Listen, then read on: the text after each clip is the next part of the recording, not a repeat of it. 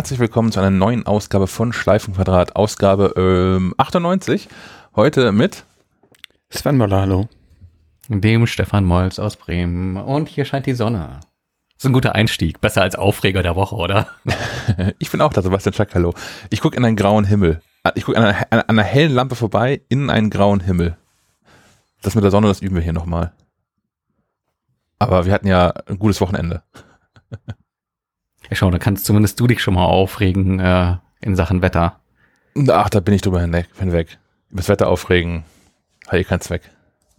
Ja, ich hatte, ich hatte mir mal auf deine Empfehlung hin diese, diese eine App installiert, äh, dieses Overdrop. Sehr, Ja. sehr, schick und habe mir da irgendwie auch diese, ähm, dieses komisch reduzierte Einjahres-Abo ähm, geschossen für 2,99 statt äh, 593.000 Euro.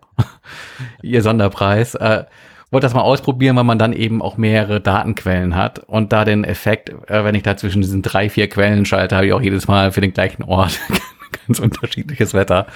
Äh, ja.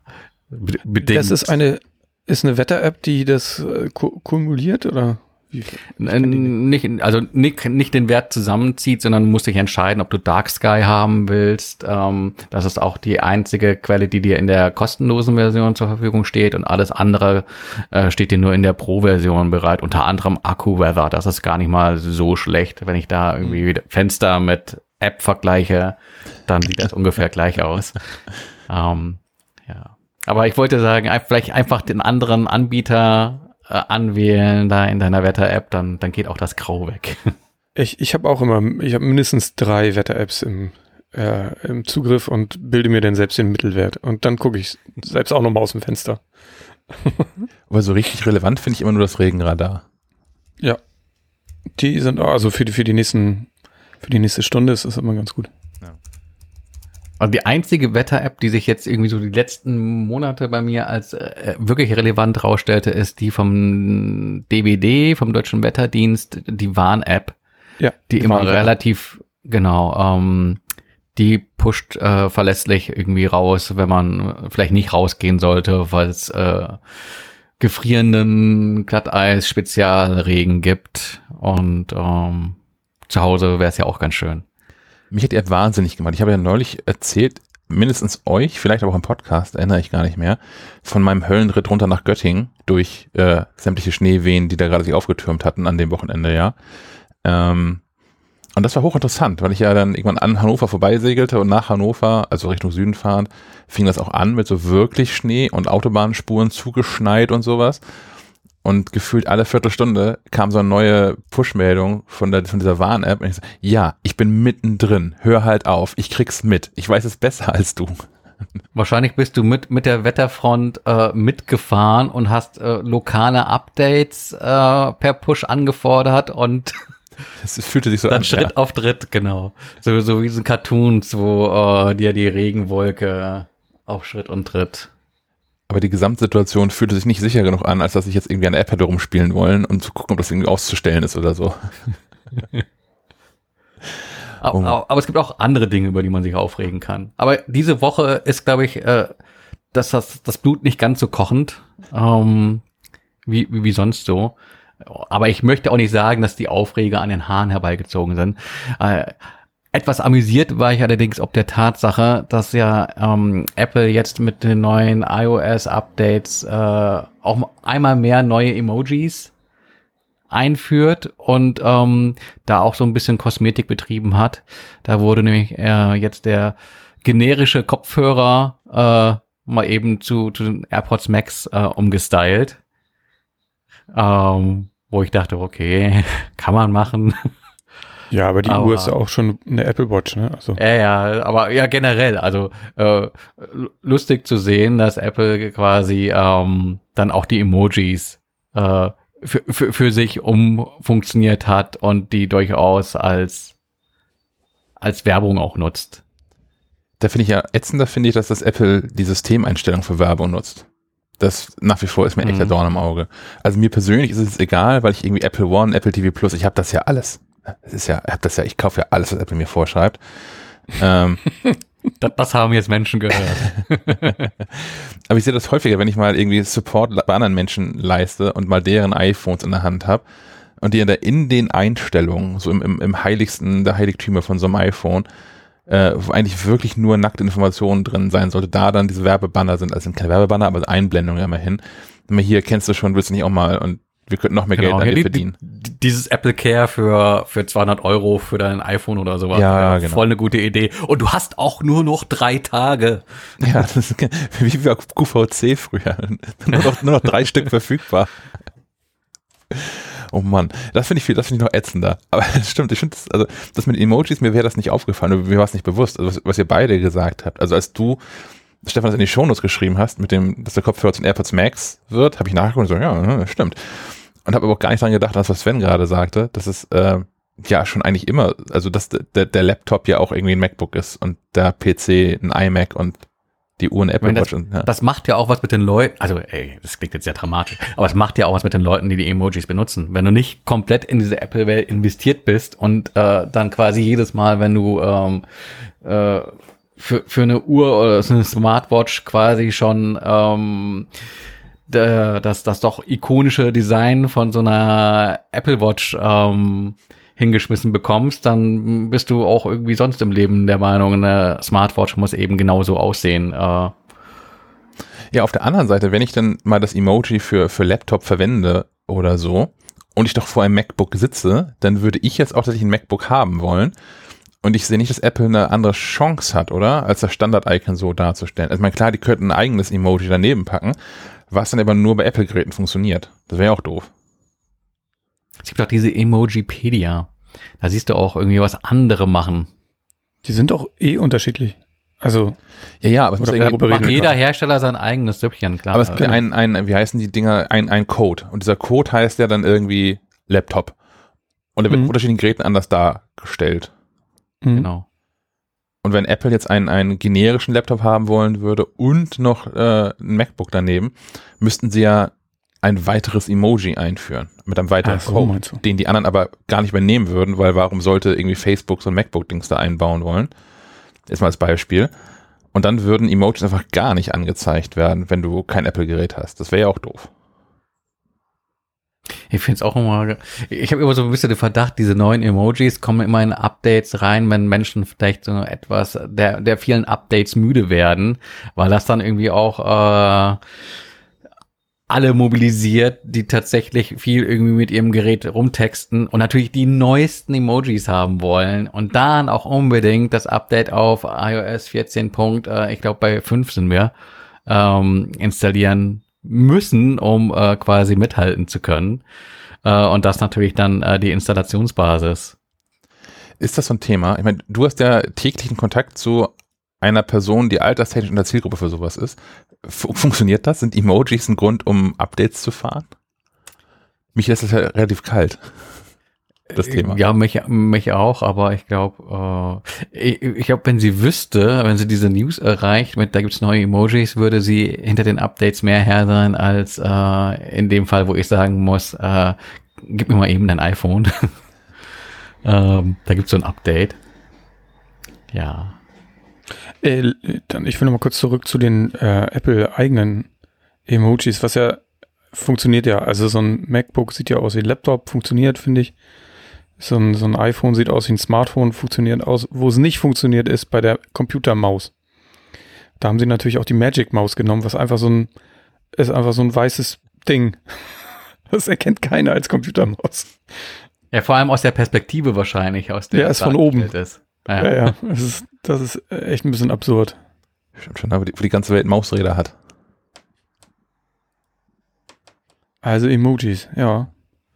Ja, ich finde es immer interessant zu sehen, wie, wie die äh, Emojis auf anderen Plattformen aussehen, sei es jetzt Android oder auch Facebook hat ja auch seine eigenen oder so. Das ist schon lustig. Äh, Bezeichnet war das ja, glaube ich, bei der, bei der Pistole, Mhm. die so nach und nach langsam zur Wasserpistole wurde. Und jetzt, ich glaube, jetzt haben, haben alle nur noch eine Wasserpistole, ne? Jetzt, jetzt ist der nächste, der, der nächste Punkt, an dem äh, geschraubt wird, die Spritze. Die ist Ja. nicht mehr mit Blut gefüllt, sondern mit klarer Flüssigkeit. Äh, Man weiß nicht so genau warum, aber nicht, dass sich Leute Ja, da- von, von, von Emojis getriggert fühlen. Naja, A, damit man sie jetzt, glaube ich, auch zur Impfung als Impf Impfhinweis nutzen kann und B, vielleicht gibt es auch wirklich Leute, die echt ein Problem mit Spritzen haben und wenn dann noch Blut daraus kommt, ist es wahrscheinlich noch ein größeres Problem. Aber ich sehe hier gerade in der Auflistung, also Apple war, waren die ersten, die aus der Pistole, aus, aus dem Revolver eine Wasserpistole gemacht haben und Microsoft hat es andersrum gemacht. Die hatten erst so eine Alien-Pistole und haben dann Revol- Revolver gebaut. Ja, die US-amerikanische Waffenlobby hat interveniert. Wahrscheinlich. Kann man die Marke drauf Google. erkennen? Google und Samsung haben dann auch irgendwann sind umgeschwenkt. Ach, schon witzig. Aber wahrscheinlich, wahrscheinlich die Nerds, die texten sich gar nicht die Emojis, sondern plain die, die Codes für die, Den ASCII-Code. genau. Ich habe ähm, Textersetzungen überall hinterlegt, also nicht überall, aber hinter für, für Emojis, die ich tatsächlich häufig nutze, habe ich Textersetzungen hinterlegt in, in macOS und äh, dann synchronisiert auf iOS.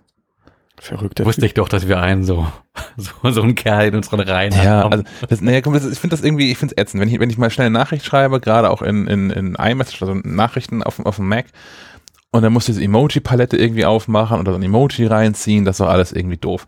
Deswegen habe ich keine Ahnung. Es gibt diesen, diesen einen, zum Beispiel diesen, diesen, diesen zwinkernden Smiley, der die Zunge rausstreckt, der ist natürlich Doppelpunkt P. Und dann wird es halt ersetzt.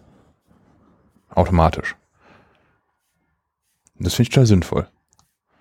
Den benutzt du also oft. Interessant. Wird, wird der nicht automatisch ersetzt? Warum braucht man da eine Textersetzung für? Du, ich habe das vor Jahren mal so eingerichtet.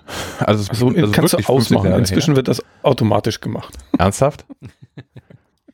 Ich, ich kenne es nur aus, aus Slack und sowas, wo man es mit Doppelpunkt machen kann. Also Doppelpunkt und dann kann man ja den, den Namen des Emojis schreiben. Aber das macht doch Nachrichten nicht, oder? Nee, aber du kannst Doppelpunkt äh, Strich P machen und der macht das. Ich habe jetzt hier die Nachrichten-App auf. Ich bin jetzt hier mal bei Sven Möller, Doppelpunkt. Was schreibe ich denn, wenn ich den, diesen, diesen schulterzuckenden Typen da haben möchte? Das weiß ich doch jetzt nicht. Aha. Du warst gerade bei dem mit, ne? Ja, ja, Doppelpunkt, das ist ein anderer. Das ist nicht der, den ich meine. Doppelpunkt P stimmt, da kommt auch eine Ersetzung vom System, aber das ist nicht der, den ich meinte. Ich meine den hier, den ich dir gerade geschickt habe. Wir müssen dringend wieder Ja, in diesem Audioformat. Da gibt es bestimmt noch eine Ersetzung. Ja, mag sein. Naja. Wo ich übrigens regelmäßig daran scheitere, letzte Sache zu Emojis, ist Emojis zu diktieren. Also ich finde es ja irgendwie ganz nett, dass ich das, ähm, wenn ich mal, wenn ich im Auto unterwegs bin, Siri mir Nachrichten vorlesen kann und dass ich Nachrichten auch diktieren kann. Ich scheitere jedes Mal daran, wenn ich ein, ein Emoji und sei es nur ein, ein Smiley ähm, diktieren möchte. Meistens schreibt Siri das hin, was ich gesagt habe und ich kann mir auch nicht merken, wie die Dinger heißen. Das ist auch ein Ja, Problem. die haben ja auch teilweise echt lange Namen. Ja. Naja. Ja, sind inzwischen ja auch eine Menge, gell? Ich brauche so eine, so, eine, so, eine, so eine Tabelle im Auto. Die muss einfach so links, links ans Seitenfenster geklebt werden, dass du mal gucken kannst, wie das eigentlich heißt. Oder eine Kamera. Und dann muss man das vormachen. Und dann muss Siri das halt erkennen, was ich da gerade mache. Siri füge folgenden Emoji ein. Ich hoffe, Apple schreibt mit. All den guten Ideen. Komm, kommen wir weg von Apple und zu einem anderen Aufreger. Hast du eine Äh, Post bekommen? Nee, nee, nee, nee. Ja, nee, kein, keine Post. Äh, das Fass mache ich nicht auf. Ähm, wir sprachen die vergangenen Tage über, über diese Sache mit GameStop Mhm. und äh, diesem Run auf, auf eine Aktie, die eigentlich überhaupt nichts wert ist und die, ähm, wo, wo irgendwelche Hedgefonds ähm, spekulierten und da das große Geld machen wollten wollten und irgendwelche Aktienguerillas ähm, sich äh, zusammengetan haben und, und gesagt haben, ja, nee, nee, den äh, geben wir mal eins auf den Deckel. Ähm, mittlerweile ist das auch voll in der Breite in der Berichterstattung. Ich hatte gestern Abend oder so auf Spiegel Online gelesen, dass jetzt einer der YouTuber, die da irgendwie ganz aktiv ähm, in dem Thema mit drin unterwegs waren, ähm, aussagen muss in der Untersuchung zu dem ganzen Thema, weil sich diverse Hedgefonds ähm, angefasst fühlen, weil sie diverse Milliarden verloren hätten. Und äh, ja, ja, jetzt, jetzt wollen Menschen Blut sehen. Äh, ja, also das, das System darf, glaube ich, nur in die eine Richtung manipuliert werden. In die andere finden das Leute, die eigentlich Geld haben, uncool. Ähm, ja. Das ist so bekloppt. Das ist so bekloppt. Ich, ja, es ist, ja, da, die verlieren, die verlieren da irgendwie Geld. Ja, hey, das ist, ist, das ist das Risiko. That's life. Ihr spekuliert darauf, dass GameStop pleite geht. Machen sie nicht. Lebt damit. Und jetzt werden die gerettet. Du denkst, warum? Ja. Äh, ja, also ich glaube, die haben sich, die, die Hedgefonds haben sich untereinander irgendwie Milliarden zugeschoben, um die, die am kaputt gehen, äh, drohten irgendwie zu retten. Und ähm, dem, dem YouTuber wurde, wurde glaube ich, vorgeworfen, dass er seinem Publikum verschwiegen hätte, dass er eine gewisse Expertise be besäße äh, und quasi äh, wohlwissend ähm, um den eigenen Vorteil äh, Leute zum Invest aufgerufen hat, um so in die eigene Tasche zu wirtschaften. Wobei das natürlich so ein Aspekt war, den hatte ich, glaube ich, als wir das erste Mal über das Thema gesprochen hatten, irgendwie auch schon angeführt. Mit, mm. Wer weiß, wer da irgendwie die Fäden zieht und sich auf eine ganz schlaue Art und Weise äh, die Taschen voll macht, indem er das Ganze irgendwie zum Mem macht. Ähm, aber nun gut, äh, trotzdem schräg, dass das irgendwie so eine Wendung nimmt. Aber jetzt investieren ja gerade alle in Bitcoin. Das sind ja, also stand, stand gestern Abend über 50.000 Dollar für so einen blöden Bitcoin. Und es wird spekuliert, dass er noch über 100.000 geht dieses Jahr. Ja, ich halte meine Bitcoins auch. Also nein, ich habe keinen einzigen Bitcoin. Ich habe die, wie heißt unter einer Satoshi. ich, ich habe ein paar Bruchteile von Bitcoins. Die, ich gucke hier gerade mal in dieses Portfolio. Ähm, so, kann ich das so schieben, dass ihr den Betrag nicht seht? Äh, so vielleicht. Ja.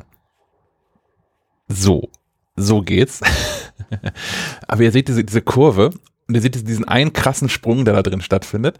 Das ist Elon Musk, als er, als er dafür irgendwie, ich weiß nicht wie viel Millionen oder so mit Tesla in, in Bitcoin investiert hat. das ist, äh, ja. Also, also wir, wir sehen den Betrag nicht, aber wir sehen, dass du hier noch sitzt.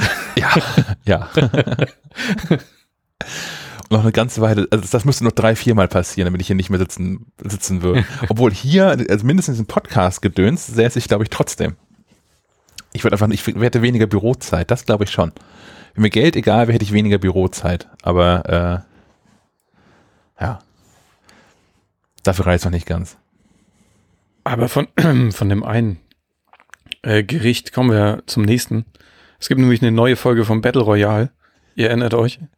Es gab da mal diese Spielefirma, die Apple, äh, wie sagt man, an den Karren pinkeln wollte. Ja. An den oder immer noch fahren, will. Oder? Beides. Reinpinkeln oder an den Karren fahren. ich liebe Sprichworte. ähm, das machen sie jetzt auch nochmal in Europa. Mal gucken, wie es da weitergeht. Also, naja. Also das letzte, was ich gelesen hatte, war, dass ähm, Epic äh, so weit expandiert, dass sie sich einfach mal so eine komplette Mall in den USA gekauft haben und die jetzt zur neuen Firmenzentrale ausbauen, weil es läuft so gut mit Fortnite und Co. Da äh, braucht man ein paar Mitarbeiter mehr. Beeindruckend. Ja, beißt sich so ein bisschen mit dem mit den Aussagen, dass es der, der Spielefirmen auf den Mobilgeräten ja so schlecht ginge. Hm. naja. Die werden das schon irgendwie klären. Ich bin sehr gespannt, ob das irgendwann mal zum Ergebnis äh, kommt in fünf bis zwanzig Jahren. ich ich glaube auch, dass Apple ist im Zweifel Geld relativ egal. Und bis das mal richtig durch ist, das Thema, ist das Thema auch schon wieder egal geworden. Naja gut, das ist natürlich schon eine Grundsatzentscheidung. Äh, ich glaube, da ist Apple Geld auch nicht egal, äh, wenn äh, Epic ähm, quasi äh, als Sieger aus dem Ganzen hervorgeht, hat das natürlich äh, ähm, ja, Vorzeigeeffekt und äh, wird diese ganze App-Ökonomie an sich vielleicht auch mal ein Stück weit verändern. Aber ich kann es mir auch nicht vorstellen. Ja, also, also mit, mit, Revision und Gegenrevision hast du nicht gesehen. Ich, ich denke, wir reden davon so für fünf bis zehn Jahre, bis das mal wirklich geklärt ist. Wie damals mit dieser Microsoft-Geschichte, mit, mit, den, mit den Webbrowsern und so, das hat auch Ewigkeiten gedauert. Ich glaube nicht, dass das viel schneller geht. Du meinst mit dem Internet Explorer, das hat ewig gedauert. Ja. ja. Das ist für die, für die, für die Jüngeren unter uns, das, da gab es auch mal einen Rechtsstreit drum, dass, dass Menschen vor allem damals noch Netscape, glaube ich, ne? Das war noch nicht Mozilla, das war noch Netscape, äh, sich beschwert hat, dass das Microsoft seine Monopolstellung als Betriebssystemhersteller ausnutzen würde, weil da ja der Internet Explorer drauf vorinstalliert wäre. Und nach ewigem Rechtsstreit wurde dann ja irgendwie entschieden, äh, dass der Internet Explorer natürlich der Standardbrowser da irgendwie bleibt, aber wenn man das zum ersten Mal aufmacht, wird ihm da doch irgendwie angezeigt, dass es auch andere Browser gibt, die man runterladen könnte. naja, Netscape hat es in der Zwischenzeit dahin gerafft. Internet Explorer gibt es so auch nicht mehr, heißt inzwischen Edge und ist inzwischen auch ganz, ganz sportlich geworden, weil die aber, glaube ich, auch die Engine von Chrome verwenden, oder? Mhm, ist ein Chromium-Browser, soweit ich ja. weiß. Ja, Chrome, ein anderer Sack voll Schmerz. aber davon fange ich heute nicht an. Da schreibe ich einen Artikel drüber. Ich bin gerade dabei, einen Artikel darüber zu schreiben, warum Chrome eigentlich so scheiße ist. Kleiner, kleiner Teaser. Äh, ich bin äh, gespannt. Warum ist eigentlich der populärste Browser der Welt so scheiße? das wird ein Hammer. Ich bin da, ja, ich freue mich jetzt schon auf die Kommentare. hm. ähm, ich hatte, das ist so, ich, ich kann aus einem halben Aufreger in ein neues Thema überleiten. Und zwar ähm, habe ich gestern Abend versucht, die die, die Beta-Version, die aktuelle iOS Beta-Version 14.5 oder in dem Fall iPad OS Beta 14.5 auf einem iPad zu installieren. Ich habe so ein Test-iPad rumliegen, wo ich eigentlich immer diese Beta-Version drauf installiere. Und ähm, das iPad sagte dann, ja, ja, hier, du musst nur hier dieses, dieses Profil installieren und dann müssen wir einmal neu starten. Und dann startet es neu und sagte, du, hier, 14.5 ist irgendwie noch schwierig, wir müssen erstmal auf 14.4 updaten. naja, okay, kann mal passieren. Wir machen das mal. Da hat es auf 14.4 geupdatet und sich dann einfach aufgehängt. Und das war einfach nur der, der schwarze Bildschirm im leuchtenden Apple-Symbol. Und nun? Und, ähm, dann gibt es ja diesen lustigen Trick, man kann ja irgendwie den, den, den Neustart forcieren, indem man einmal kurz die lauter, einmal kurz die leiser Taste drückt und dann die Power-Taste gedrückt hält. Ähm, dann startet das iPad neu in genau diesen Modus hinein, zurück.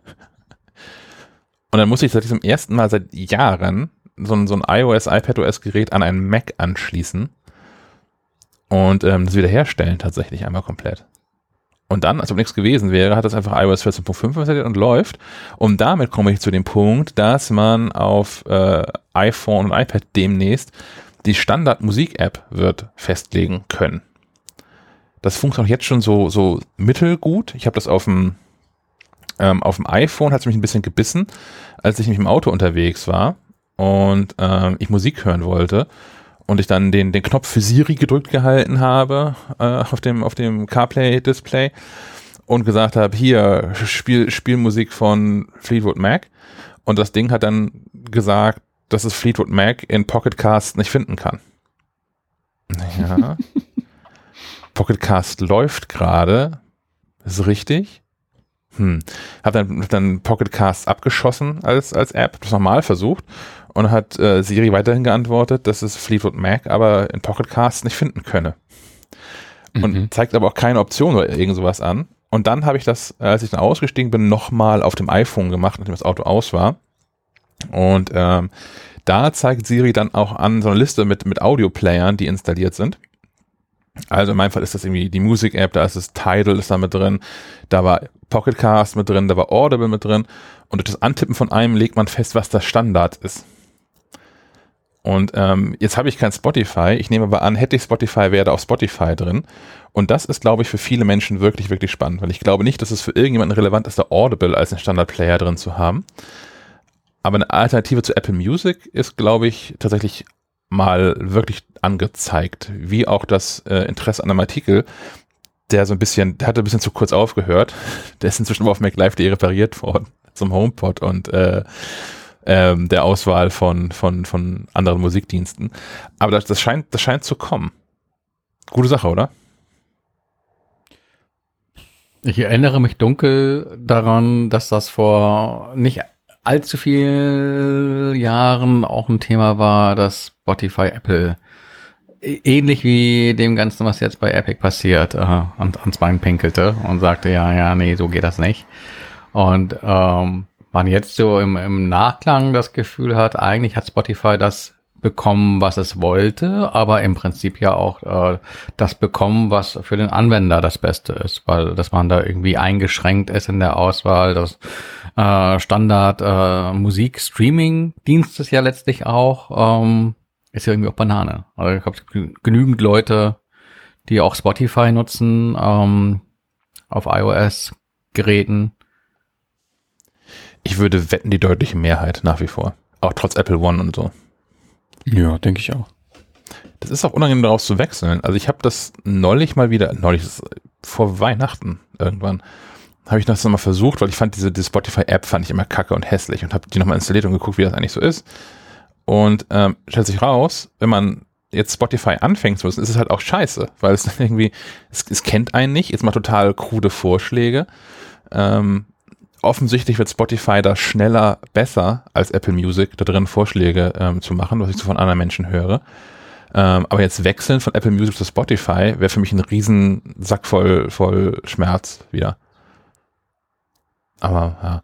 Aber was, Spotify aber auch wollte, und diese Kampagne läuft ja auch irgendwie, die haben auch so eine extra so eine komische Webseite dafür online geschaltet.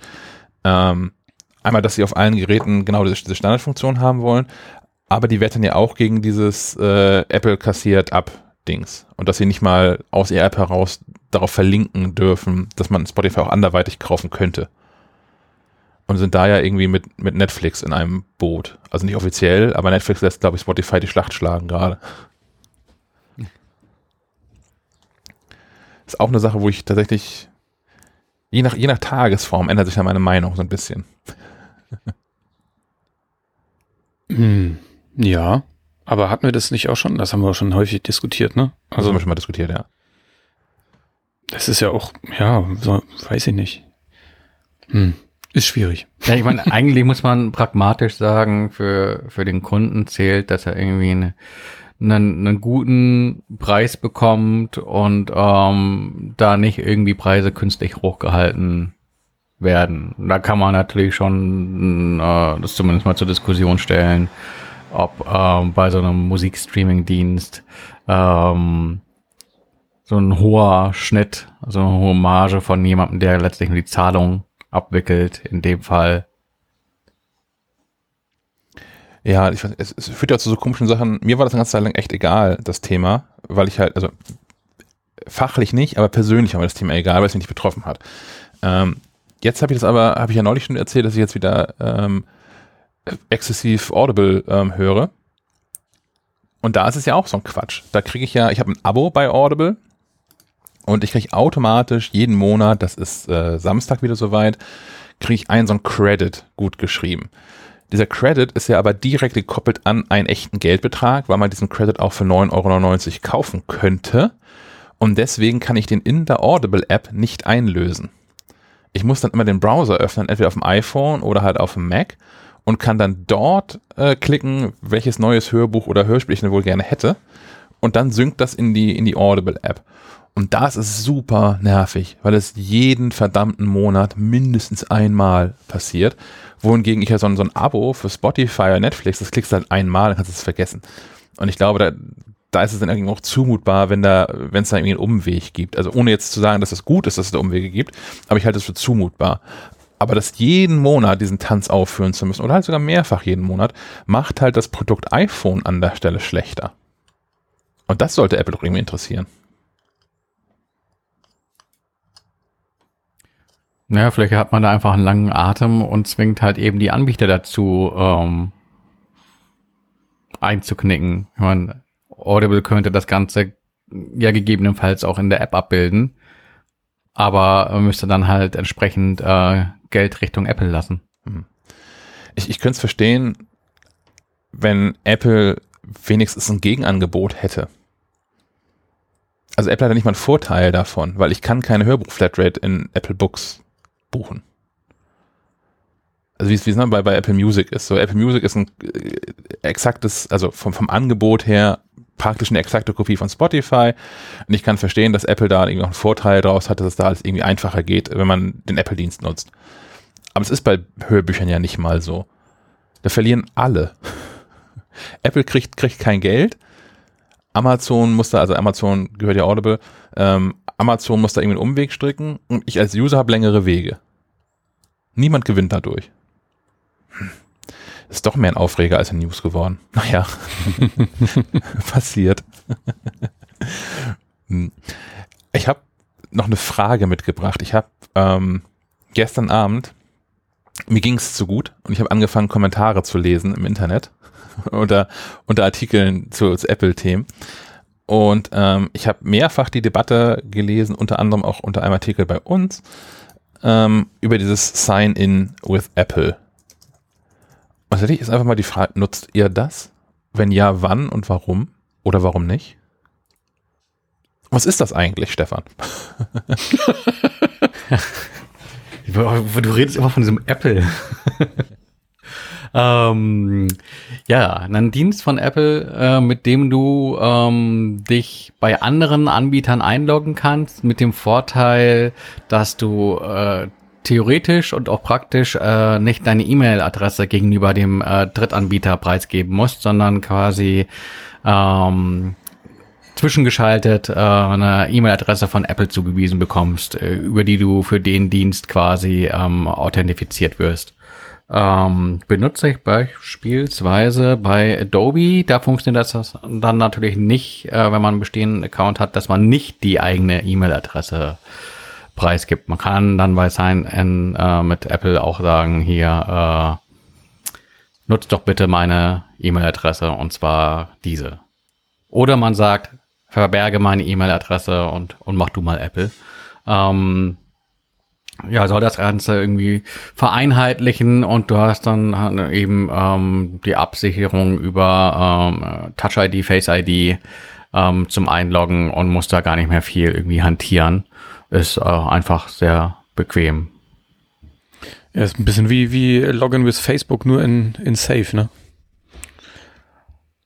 Ähm, ich nutze es auch, also wenn ich kann und wir, probieren ja, glaube ich, denke ich, alle sehr viel aus und äh, man, es gibt ja kaum irgendeinen Dienst oder eine App, in der man sich nicht irgendwie einloggen muss. Und da finde ich schon ganz praktisch, dass ich einfach sagen kann, hier Apple, meld du mich mal an. Dann weiß ich auch, dass, dass der Anbieter meine Mailadresse nicht kriegt und ich nicht irgendwie im, im Zweifel mit, mit Spam zugeworfen werde.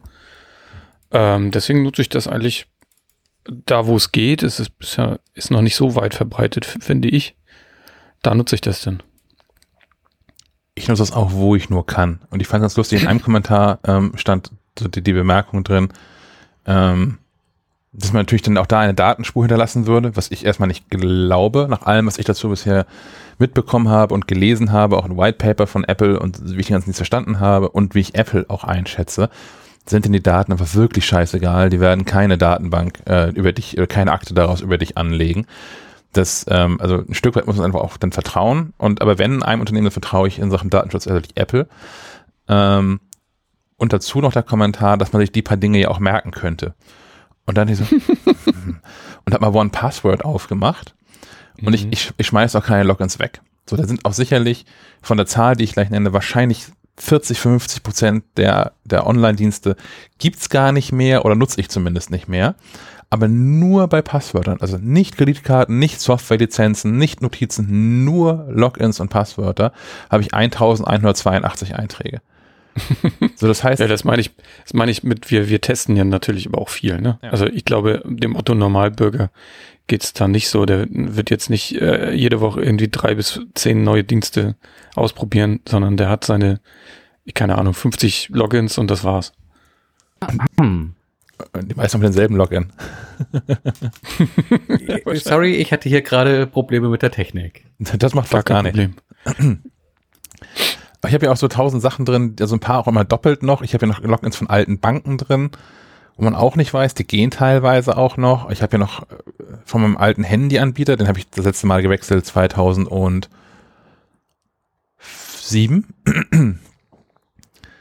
verschiedenen Websites, die ich mal betreut habe. Ich habe hier so Disney Plus ist da drin, hier sind Duden-Accounts, Ebay. Es gibt halt so viele Accounts. Ich glaube nicht, dass das auch normale Menschen kommen, glaube ich, nicht mit einer zweistelligen Anzahl von, von Accounts aus.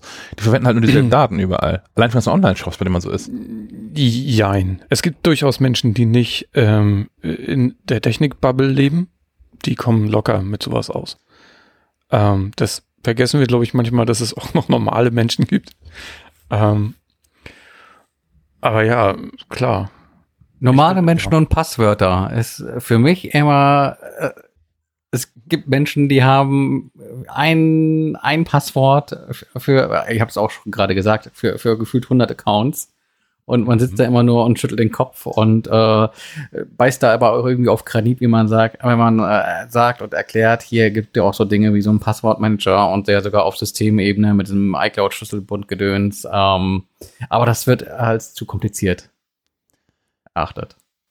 Ja, und also dabei hat Apple ja wirklich große Schritte getan. Ne? Wenn man demnächst einmal einen Artikel gelesen hat darüber, warum, warum Chrome so scheiße ist und alle wieder Safari nutzen, ähm, das ist ja noch mal einfacher. Das bei jedem Account, den man vorschlägt, springt Safari rein und sagt, neues Passwort? Kenne ich, habe ich eins. Hier, das ist mein Vorschlag. Willst du nehmen? Ist voll cool.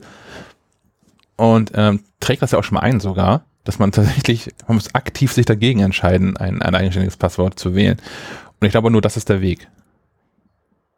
Also natürlich sehr bevormutend ist, aber manchmal muss man die Menschen auch zum Glück zwingen. Ja, ähm, das ist aber, dass das Apple, ähm, du sagtest ja eben, dass Apple keine Akte über dich anlegt und auch die Daten so gering, die Datenspur so gering wie möglich hält, ist natürlich aber auch der Nachteil, um nochmal auf Apple Music zurückzukommen. Äh, du sagtest ja, dass Spotify äh, schneller gute Vorschläge macht. Ich denke, das liegt auch an der Nutzung der, dieser Daten, dass Spotify da ein bisschen freizügiger ist und auch auf diverse Quellen zurückgreift und bei Apple Music das wirklich nur an deinem Nutzerverhalten liegt. Hm. Das ist natürlich dann der Nachteil, aber ja. Ich, ich kann mir gut vorstellen, dass, dass Spotify auch so mit, wie heißt das, mit Lookalikes arbeitet und einmal so ein Profil bei mich hat und sagt, okay, das Profil von Sebastian, das stimmt zu 70 Prozent mit dem von Sven und zu 80 Prozent mit dem von, von Molz über, äh, zu einem übereinander. Das, was die mögen, kann ich dem auch mal vorschlagen. Wahrscheinlich passt das schon irgendwie. Und ich habe den Eindruck, das macht Apple irgendwie nicht. Apple hat ja diese extra Rubrik dafür, wo sie einem zeigen, was Menschen, mit denen man sich verbunden hat, auf Apple Music gerade hören. Aber ich habe nicht den Eindruck, dass ähm, Apple, Apple Music mir Dinge vorschlägt, die ich noch nie gehört hätte. Sondern es ist immer schon sehr nah an dem, was ich, was sie tatsächlich über mich wissen, definitiv über mich wissen. Naja. Gut, aber wie, ähm, vielleicht können uns die Hörerinnen und Hörer ja auch nochmal ein Feedback zu äh, Sign In with Apple geben, wenn es da schon so spannende Kommentare unter Artikeln gab. Vielleicht mag ja der eine oder andere nochmal eine Sprachnachricht dalassen. Und das geht so. Den Anrufbeantworter von Schleifenquadrat erreicht ihr unter der Telefonnummer 0431 200 766 705. Ihr könnt dem Team auch eine Sprachnachricht bei iMessage, WhatsApp, Signal oder Telegram schicken. Die Nummer hierfür ist 0160 95 37 88 40. Gemacht hat das unter anderem schon Sascha. Der hat eine tatsächlich recht lange Sprachnachricht eingesprochen. Wir müssen irgendwann so ein Limit da irgendwie tatsächlich mal forcieren, glaube ich, einfach hart abschneiden. Aber immerhin hat er viele Themen mit drin. Ich drücke hier mal auf äh, Play. Hallo liebes Schleifenquadrat-Team, hier ist der Sascha aus Gelnhausen. Ich wollte mich zuerst mal für den tollen Tipp zu Spire Blast bedanken. Ich bin jetzt auch süchtig nach diesem Spiel und das Tolle ist ja, dass man es wirklich so nebenbei spielen kann. Ähm, gerne mehr solcher Apple Arcade Tipps, weil ich habe schon überlegt, mein Probeabo, was ich äh, durch den Kauf eines neuen iPhones habe, dann, wenn es ausläuft, zu kündigen, weil ich einfach die Zeit zum Zocken nicht habe. Ähm, kleiner Sohn ist da, Familie, Arbeit, Homeoffice, man kennt es. Aber ähm, so Spiele, die man so zwischendurch spielen kann, die sind super und dafür würde ich auch gerne Apple Arcade weiterhin behalten. Also immer mal so Spieletipps raushauen, da wäre ich echt dankbar für. Ja, dann noch ganz kurz zu Apple One. Ähm, durch den Kauf dieses neuen iPhones habe ich äh, auch Apple TV Plus kostenlos und zwar bis November äh, diesen Jahres. Wenn ich jetzt Apple One abonniere, um Apple Music zu haben im Familienabo, würde mir Apple dann auch die 5 Euro für Apple TV Plus erstatten? Oder bezahle ich dann trotzdem Apple TV Plus und dieses kostenlose Probeabo fällt einfach hinten runter? Wisst ihr das zufällig? Ähm, und ist es denn möglich, über Apple One auch Apple Music auf einem Android-Gerät laufen zu lassen? Weil meine Frau leider nicht ins Apple-Lager überläuft. Ich bin immer dran, aber so ganz klappt es noch nicht. Ähm, aber mit Amazon Music sind wir nicht so zufrieden. Das haben wir momentan beide. Und ja, wir hätten halt einfach gern Apple Music. Ähm, dann noch zwei äh, kleine Sachen. Der Film Coda ähm, ist meiner Meinung nach ein ziemlich starker amerikanischer Abklatsch von dem französischen Film Willkommen, nee, nicht Willkommen, sondern Verstehen Sie die Billets was ähm, Sven beim letzten Mal oder in der vorletzten Folge nicht eingefallen ist. Ähm, das ist die gleiche Thematik. Gehörlose Familie, Tochter, einzige, die hört, will Sängerin werden. Genau, verstehen Sie Belize ist dieser Film. Und dann zu eurer Frage mit der VR-Brille noch eine kurze Antwort. Ich kann es mir momentan noch nicht so ganz vorstellen, eine VR-Brille zu tragen, also auch in der Öffentlichkeit und den ganzen Tag.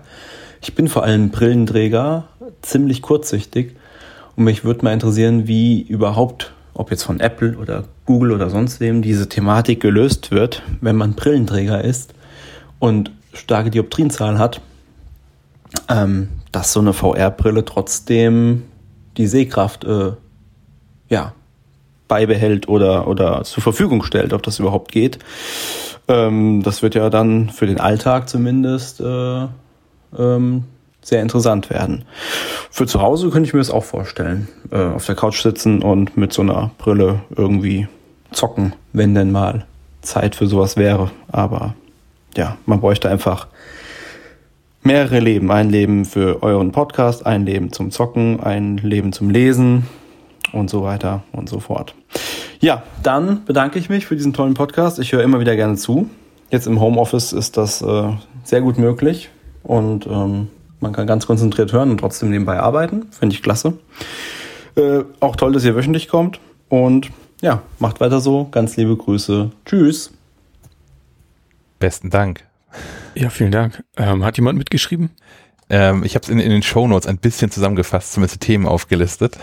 Sehr gut. ähm, ich, ich kann das zu diesem Apple One sagen. Ich kann was zu den Spielen sagen. Dann fangen wir damit an.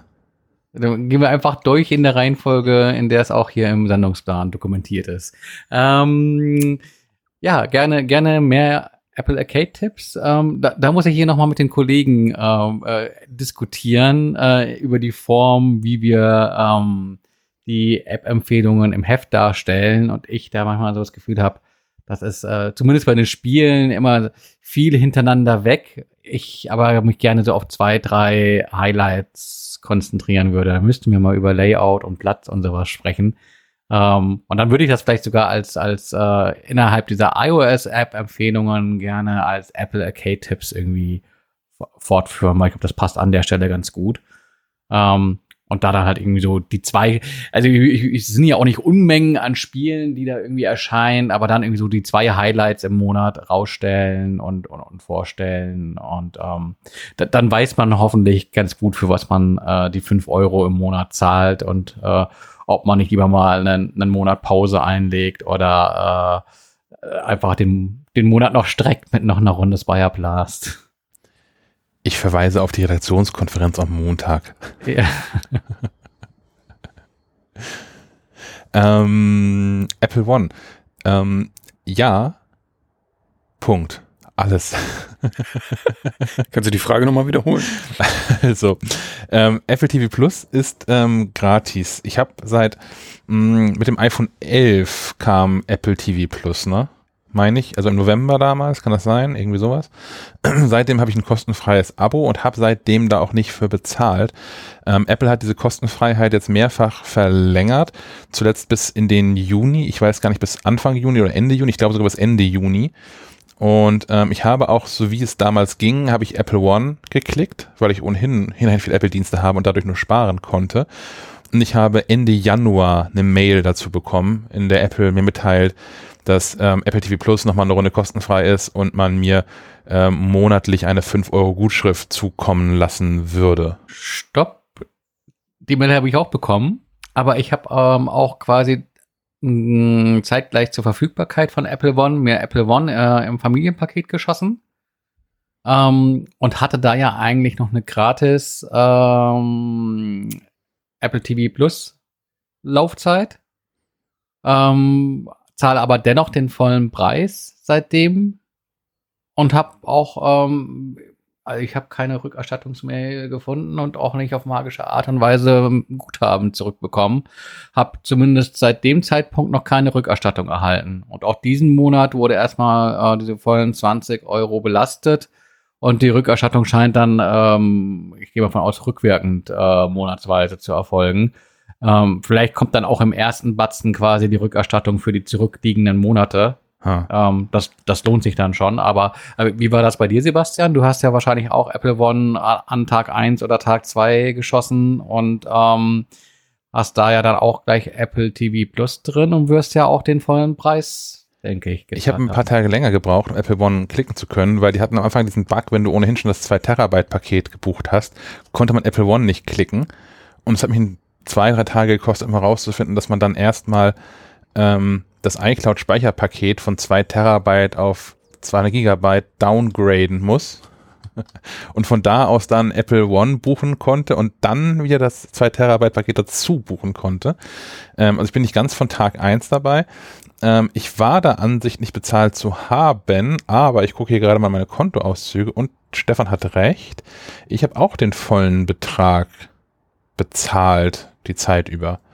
Also ist jetzt irgendwie finde ich jetzt kein, kein, kein Drama. Ich habe das so ja, also mir ist es das wert, aber darum geht es ja auch gerade gar nicht. Aber ich habe jedenfalls diese Mail bekommen von Ende, Ende Januar, dass es da jetzt irgendwie Gutschrift gäbe und würde dann auch erwarten, dass es einfach rückwirkend passiert. Ja, auch für die Monate dazwischen. Ich meine, ja. äh, wie du schon sagtest, im Paket ist es das dann vielleicht schon wert, aber nichtsdestotrotz ein bisschen blöd ist das schon. Äh, weil im Prinzip war das so für mich dann so die Ersparnis, die ich hatte, hatte ich dann halt vielleicht doch nicht so ganz in, äh, äh, in epischer Breite, weil ähm, ja diese 5 Euro, die hätte ich eigentlich, ich glaube, die Laufzeit für das kostenlose Apple TV Plus war tatsächlich bis Februar. Also die Mail schloss sich quasi an diesen Zeitraum an. Ja. Aber gleichzeitig mit dem Abschluss von Apple TV Plus stand da, glaube ich, auch irgendwie im Kleingedruckten sinngemäß sowas drin. Ähm, Probeabos äh, haust du dir damit auch kaputt.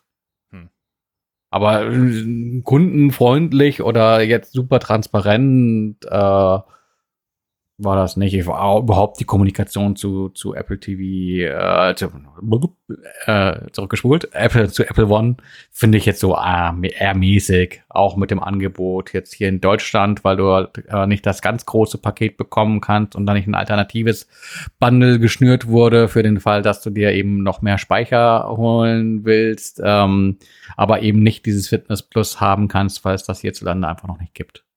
Ja. Naja, also wie gesagt, es gibt diese Mail, ähm, Rückerstattung ist hier noch nicht eingetroffen, aber ich gehe davon aus, dass Apple da Wort hält. Das haben sie mit der Mehrwertsteuer ja auch gemacht. Da habe ich auch irgendwie 1,47 Euro zurückbekommen. Aus dem Dreivierteljahr. ich weiß nicht, was das für ein Betrag war, aber irgendein ein relativ lächerlicher Betrag.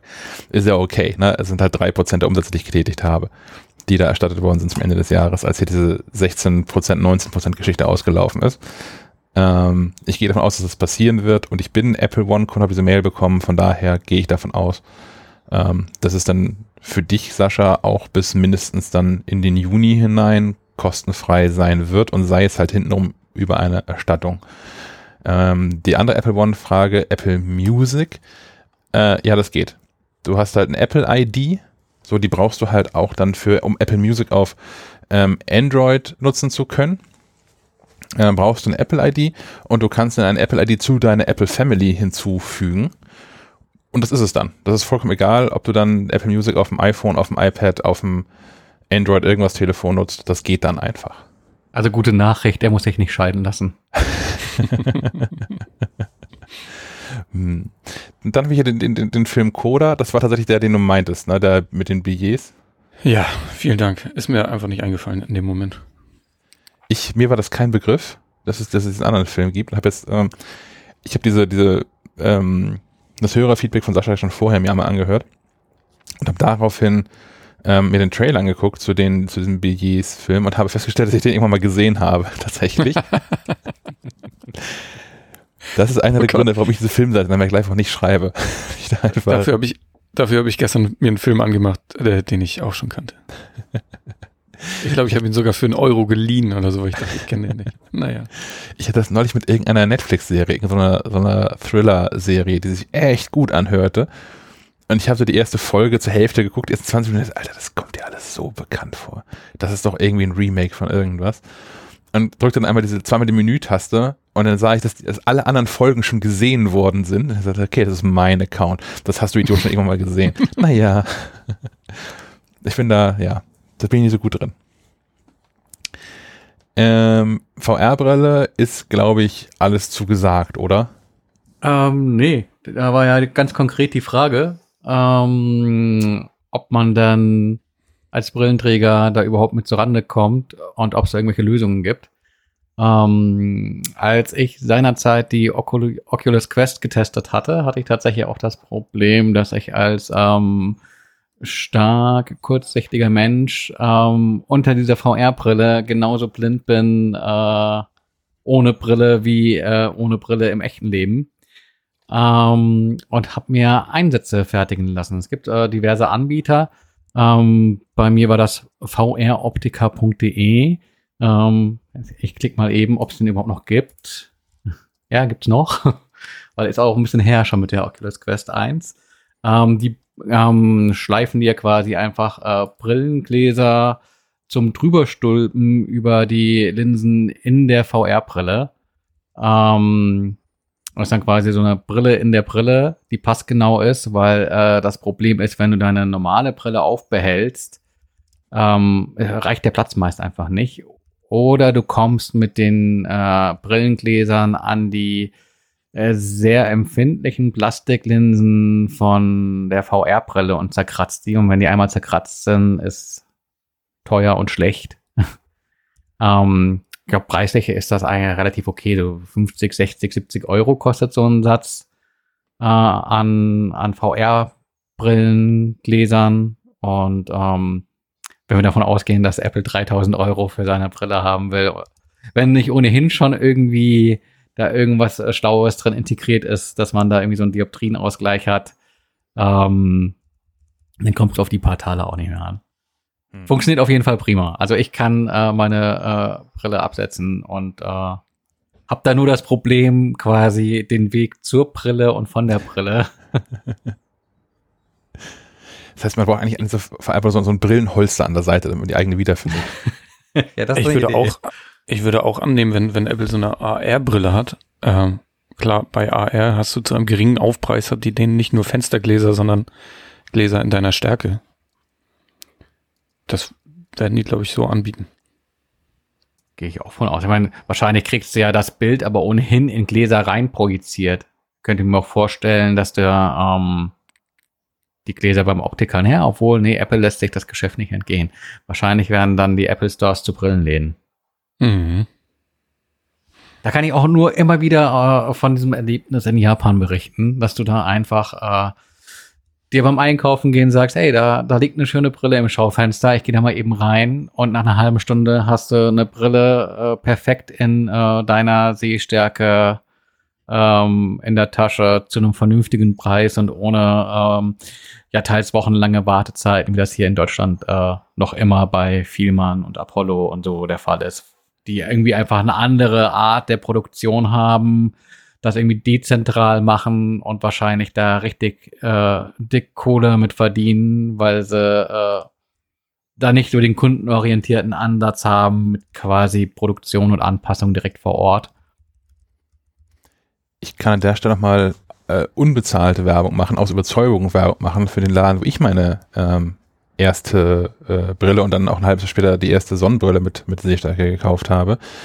Ähm, Jun, Y-U-N in Berlin. Das ist genau so ein Ding. Und mit, das war auch eins der Argumente, mit denen mich eine Freundin auch da reingequatscht bekommen hat.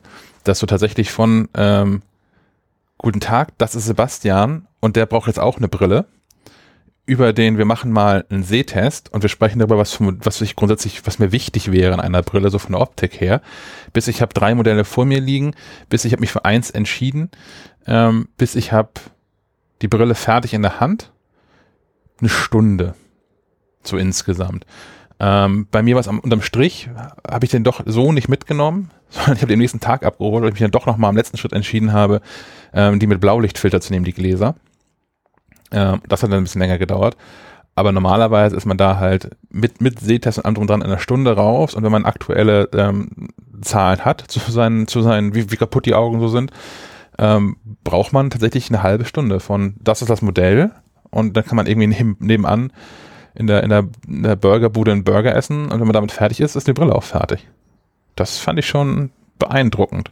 Ja, und die Preise eben auch. Also ähm, in Japan waren wir bei einer Kette, ich glaube, die hieß Jins. Ähm, die, Hörer sehen es nicht, aber die, das Modell, das ich gerade auf der Nase habe, war irgendwie schon so ein teureres äh, Designermodell. Das hat irgendwie dann mit Gläsern umgerechnet 150 Euro gekostet. Ähm, äh, ist aber voll okay. Und so äh, andere äh, Modelle, die durchaus nicht aussehen wie hier das billige Kassenmodell von der Stange, sondern auch was hermachen, ähm, die waren so 35, 40 Euro mit Gläsern. Äh, also echt was, wo du irgendwie beim Shoppen gehen sagen kannst, ach komm, ich habe Lust auf eine neue Brille, ich nehme mir mal eine mit. Ich habe auch, ich habe jetzt, ich habe 140 oder 150 Euro jetzt dafür die, für die Brille ähm, bezahlt. Und es ist so ein, so ein Titangestell und halt die Gläser, die können alles, was so Gläser halt heutzutage können. Die sind irgendwie, naja, entspiegelt und mit so Anti, äh, wie heißt es, Fog ist auf Deutsch Nebel, äh, die beschlagen nicht, sondern die Beschlagbeschichtung, die mal mehr und mal weniger gut funktioniert. Das war, glaube ich, bei allen Brillen so. Ähm, fertig geschliffen und so ein Blaulichtfilter. Das fand ich schon beeindruckend. Und ich, ich hatte gar kein Verhältnis zu Brillenpreisen. Und ähm, bin dann tatsächlich mit dieser Brille auf der Nase hier mal in Kiel durch verschiedene Läden gegangen. Hier gibt's ja irgendwie auch, hier gibt's einen Vielmann, hier gibt's einen Apollo und hier gibt's aber auch, äh, hier gibt's einen Rodenstock und hier gibt's auch ein paar kleinere unabhängige Läden, möchte ich sagen. Und habe die gefragt, sag mal hier, ich, ich brauche noch so eine Brille.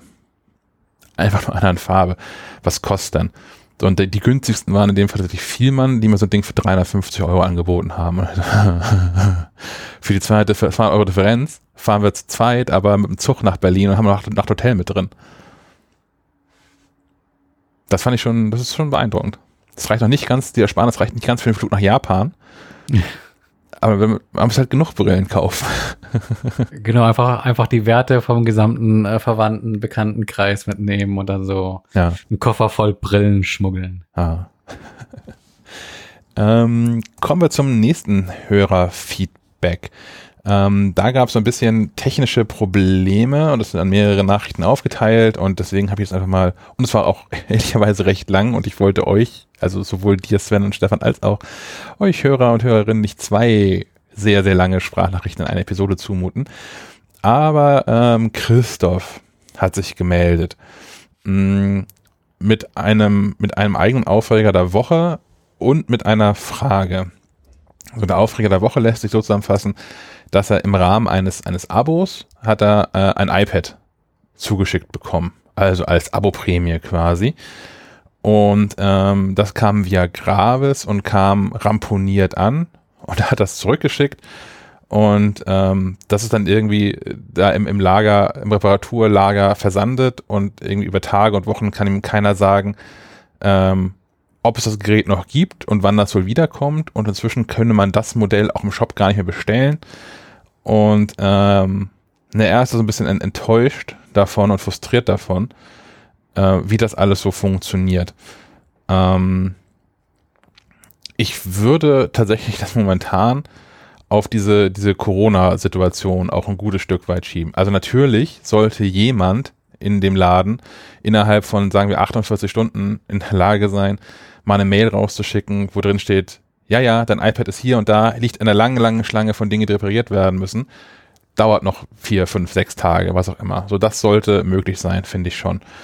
Ähm, ansonsten bin ich aber von, von gerade von Gravis einen echt guten Service und Support ähm, gewohnt und habe auch inzwischen mehrere Freunde und Freundinnen dahin geschickt, wenn die irgendwelche Geräte kaputt hatten, wo schnell was passieren musste.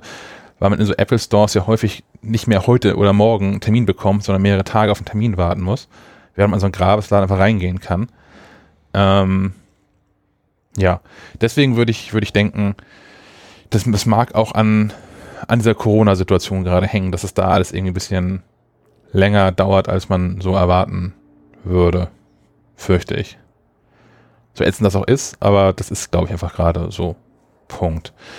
Ähm, hat er eine Frage, zu der ich tatsächlich nicht wirklich was sagen kann, weil ich das noch nicht erlebt habe, noch nicht gehört habe.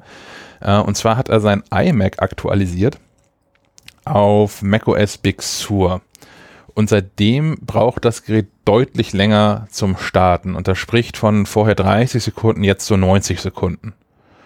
Habt ihr das irgendwas von mitbekommen oder schon mal gehört, dass das vorkommt?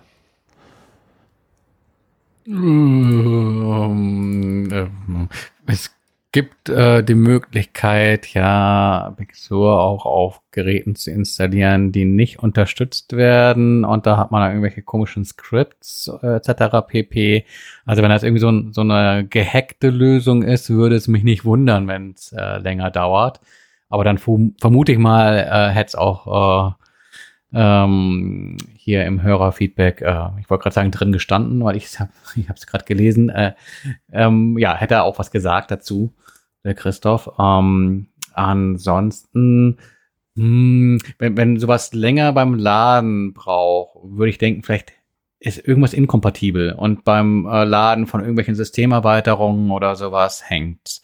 Ähm, also einmal ähm, eventuell irgendeine Kernel-Extension, die findet man auch meist nicht so leicht heraus, was das ist, ähm, und da blockiert. Ähm, ansonsten einfach mal in die Startobjekte gucken und ähm, da alles, am besten erstmal alles rausschmeißen. Es ist sowieso nicht verkehrt, so irgendwie mal jedes halbe Jahr zu entrümpeln und zu gucken, was sich da eingenistet hat. Ähm, und dann halt äh, wieder hinzuzuschalten und zwischendrin zu gucken, ob sich da irgendwie was ähm, ändert. Ansonsten kann man auch äh, den Mac in so einem Verbose-Modus starten und dann gibt er halt quasi zu jedem äh, Schritt, den er da beim Ladevorgang äh, geht, äh, Feedback. Ähm, das sieht dann aber auch alles sehr äh, IT-mäßig aus. Und äh, wenn man da, glaube ich, nicht firm ist im Umgang mit Terminal und Co., ähm, weiß ich nicht, ob das irgendwie bei der Fehlersuche so sehr hilft. Außer man hält Ausschau nach Dingen, ähm, die darauf hindeuten, dass da irgendwo ein Fehler ist. Also wenn er bei einem Schritt länger hängt und dann steht irgendwie in der Zeile auch irgendwas von Fehler, äh, dann ähm, kann man sich das rausschreiben und dann ähm, wenn das System ge gebootet hat, einmal oder parallel auf dem iPhone ähm, per Google recherchieren, was dahinter stecken kann. Und vielleicht findet man dann ja irgendwie einfach irgendeine, ähm, irgendeinen Treiber oder sowas, der sich da im Hintergrund aufhängt. Hat er gesagt, ob da irgendwas dranhängt noch? Sonst kann es ja auch durchaus sein, dass irgendeine Peripherie, eine externe Festplatte, irgendwas ähm, den Start extrem verlangsamt. Am besten alles mal abstöpseln und dann nochmal versuchen. Mhm. Ähm, den den Verbos-Modus, den Stefan gerade erwähnte, Ver Verbos heißt ähm, gesprächig äh, zu Deutsch. Auch wirklich sehr gesprächig, ja. ja. Und erreicht man meines Erachtens, äh, wenn man beim Booten Command und V gedrückt hält. Mhm. Ich habe einen Link in den Shownotes. Ah, sehr gut. Ähm, ja, ansonsten kann natürlich auch was Benutzermäßiges sein. Also nicht, nicht, dass es an dir persönlich liegt, Christoph, sondern an dem, an, die, an, dem nicht. an dem Benutzer-Account auf dem ähm, Rechner. Das ist auch so eine Sache, die Apple einen immer machen lässt, wenn man da mit, mit Software-Support ankommt. Die lassen eigentlich in der Regel einen immer äh, mal einen neuen Account erstellen und mal gucken, ob es damit auch alles irgendwie lange dauert. Ähm, das wäre auch noch eine Option. Also ja, was Sven sagte gerade, alle Geräte abstöpseln äh, Stefan sagte irgendwie einmal aufräumen, sowas in den Startobjekten und so weiter ist und diesen Verbos-Modus anschmeißen. Ich, ich glaube, der erste Schritt wäre tatsächlich äh, der äh, von, von, von Sven genannte, alles abreißen, was nicht an den Rechner dran gehört. Ja. Äh, dann probieren und dann würde ich, glaube ich, ähm, Startobjekte gucken und dann als, als letzten Schritt in der Kette Wa- Was man auch noch machen kann, lass mich überlegen, ist das sinnvoll? Ähm, man empfiehlt gerne mal einfach so prophylaktisch ist ähm, SMC Reset oder PRAM, je nachdem, was für ein Modell. Ähm, Ich glaube, wenn ich mich an die Sprachnachricht erinnere, das hat er schon, das hat er schon gemacht, aber auch für andere, die jetzt hier zuhören, ist es ja nochmal vielleicht ein wertvoller Hinweis. Äh, unterscheidet sich auch, je nachdem, was für ein Mac man hat, was für eine Generation man hat, unterscheidet sich auch ein bisschen, wie man diesen SMC oder PRAM, PRAM Reset durchführt. Aber wenn man äh, nach PRAM Reset oder SMC Reset googelt, kommt man nicht mit dem ersten Treffer zum Support-Dokument von Apple, wo drin steht, was man bei welchem Gerät machen muss. Okay. Christoph, viel Ja. Erfolg. Ja, und, und we- wenn es geklappt hat, äh, gerne Feedback, äh, woran es denn gelegen hat. Ja, tatsächlich, ja. Mm, kommen wir zur Hardware. Da erreicht nämlich eine Supportanfrage von äh, Sven. ob, ob, ich- ob ich einen Reiskocher hätte. So. Ähm, ja, weil du kennst dich ja nun mal, also ich weiß, dass du sehr, wenn du irgendwas haben willst, dann gräbst du dich da immer sehr ein in die Thematik. Und deswegen sind Tipps von dir immer sehr wertvoll. Ähm, und tatsächlich habe ich einen Reiskocher. Und äh, Stefan steht in den Startlöchern, weil er auch einen Reiskocher haben möchte. und ich habe, ähm, ich habe ein, ein Video gesehen. Das ist auch schon irgendwie länger her und ich bin darüber gestolpert von einem äh, Typen, dessen Namen ich regelmäßig vergesse, dessen Kanal allerdings ähm, heißt Technology Connections. Und da hat ein Video mal verlinkt, das heißt Old Fashioned Rice Cookers are extremely clever. Das ist ein Typ, der sich vor allem äh, alte Technik anguckt und erklärt, wie die funktioniert. So zum Beispiel so alte Jukeboxes. Woher wissen die eigentlich, welche, welche Platte die auflegen müssen, wenn ich B13 drücke oder sowas. Ähm, und der erklärt auch das, das Prinzip von, von klassischen Reiskochern und warum das eigentlich das Ideale schon ist und man den ganzen modernen Scheiß mit 34 Programmknöpfen dran alles vergessen kann. Und das fand ich hinreichend überzeugend und habe dann geguckt, okay, was gibt's denn bei diesem Amazon für, für Reiskocher, die nach diesem Prinzip funktionieren? Und bin über so zwei, drei Modelle gestolpert von so Kollegen, die heißen dann Reishunger oder so. Und die kosten aber schnell 100 Euro oder mehr, je nach Größe und nach Funktion. Vor allem hast du bei, bei Reishunger, die sitzen hier übrigens auch in Bremen, hier Ah. um die Ecke, ähm, die bundeln quasi den Reiskocher auch gleich mit ihrem Reis und deren Reis, ich glaube, der ist zwar ganz gut, aber auch äh, gut teuer. Ähm, aber das ist so eine ganze Welt um, um den Reis drumherum, die da bauen. Und ähm, das Gerät aber, glaube ich, dass die verkaufen, ist so eins, das du auch bei anderen Anbietern bekommst. Also einfach so äh, gebrandet. umgelabelt. Hm. Und ähm, die sind auch gar nicht mal so günstig. Ich habe dann jedenfalls Reiskocher gefunden, so um die 20 Euro schon. Aus, aus, aus, alles ist aus Plastik. Außer der Kern der Maschine, denn das funktioniert. Guck dir das Video an. Das ist, also jetzt kann ich gar nicht gut beschreiben, wie es in dem Video ist, aber es ist super clever gelöst, wie Reiskocher eigentlich funktionieren. Hab mich dann aber entschieden für ein Modell von, von Russell Hobbs. Mit, das hat nämlich zwei entscheidende Vorteile. Zum einen ähm, ist, da, ist der Korpus außenrum aus Metall, das sieht schon mal nicht so scheiße aus und nicht so schnell dreckig. Und ähm, auch der Deckel ist nicht aus Plastik. Denn was der Typ auch in dem Video zeigt, ist, ähm, dass diese, diese Geräte mit, mit Plastikdeckel sind häufig nur so Klappdeckel. Das heißt, die kann man auch den Deckel nicht in die Geschirrspülmaschine stellen, sondern muss es händisch reinigen. Und da verfängt sich halt der ganze Schmodder und Scheiß, der da irgendwie vom Reis mit aufsteigt oder von diesem Reisdampf und das verdreckt alles. Und das Ding hat halt einen, einen schicken Glasdeckel. Man kann sehen, was im Topf passiert und man kann es danach in, in den Geschirrspüler stellen und alles ist, ist gut. Dazu ist da drin noch so, eine, mh, so, so, so ein Dampfgar-Einsatz. Der ist aus allerbilligstem Plastik. Muss man gucken, ob man den haben möchte oder nicht. Und da ist auch ein Reislöffel dabei. Der ist auch aus feinstem Billigplastik. Den kann man Ja, der muss aber auch aus, der, der muss aus Billigplastik sein, weil ähm, du sonst dir die Anti-Haftbeschichtung äh, in dem Topf äh, kaputt machst. Ähm, ich, wenn, wenn du glaubst, du hast Recherche betrieben zum Thema Reiskocher.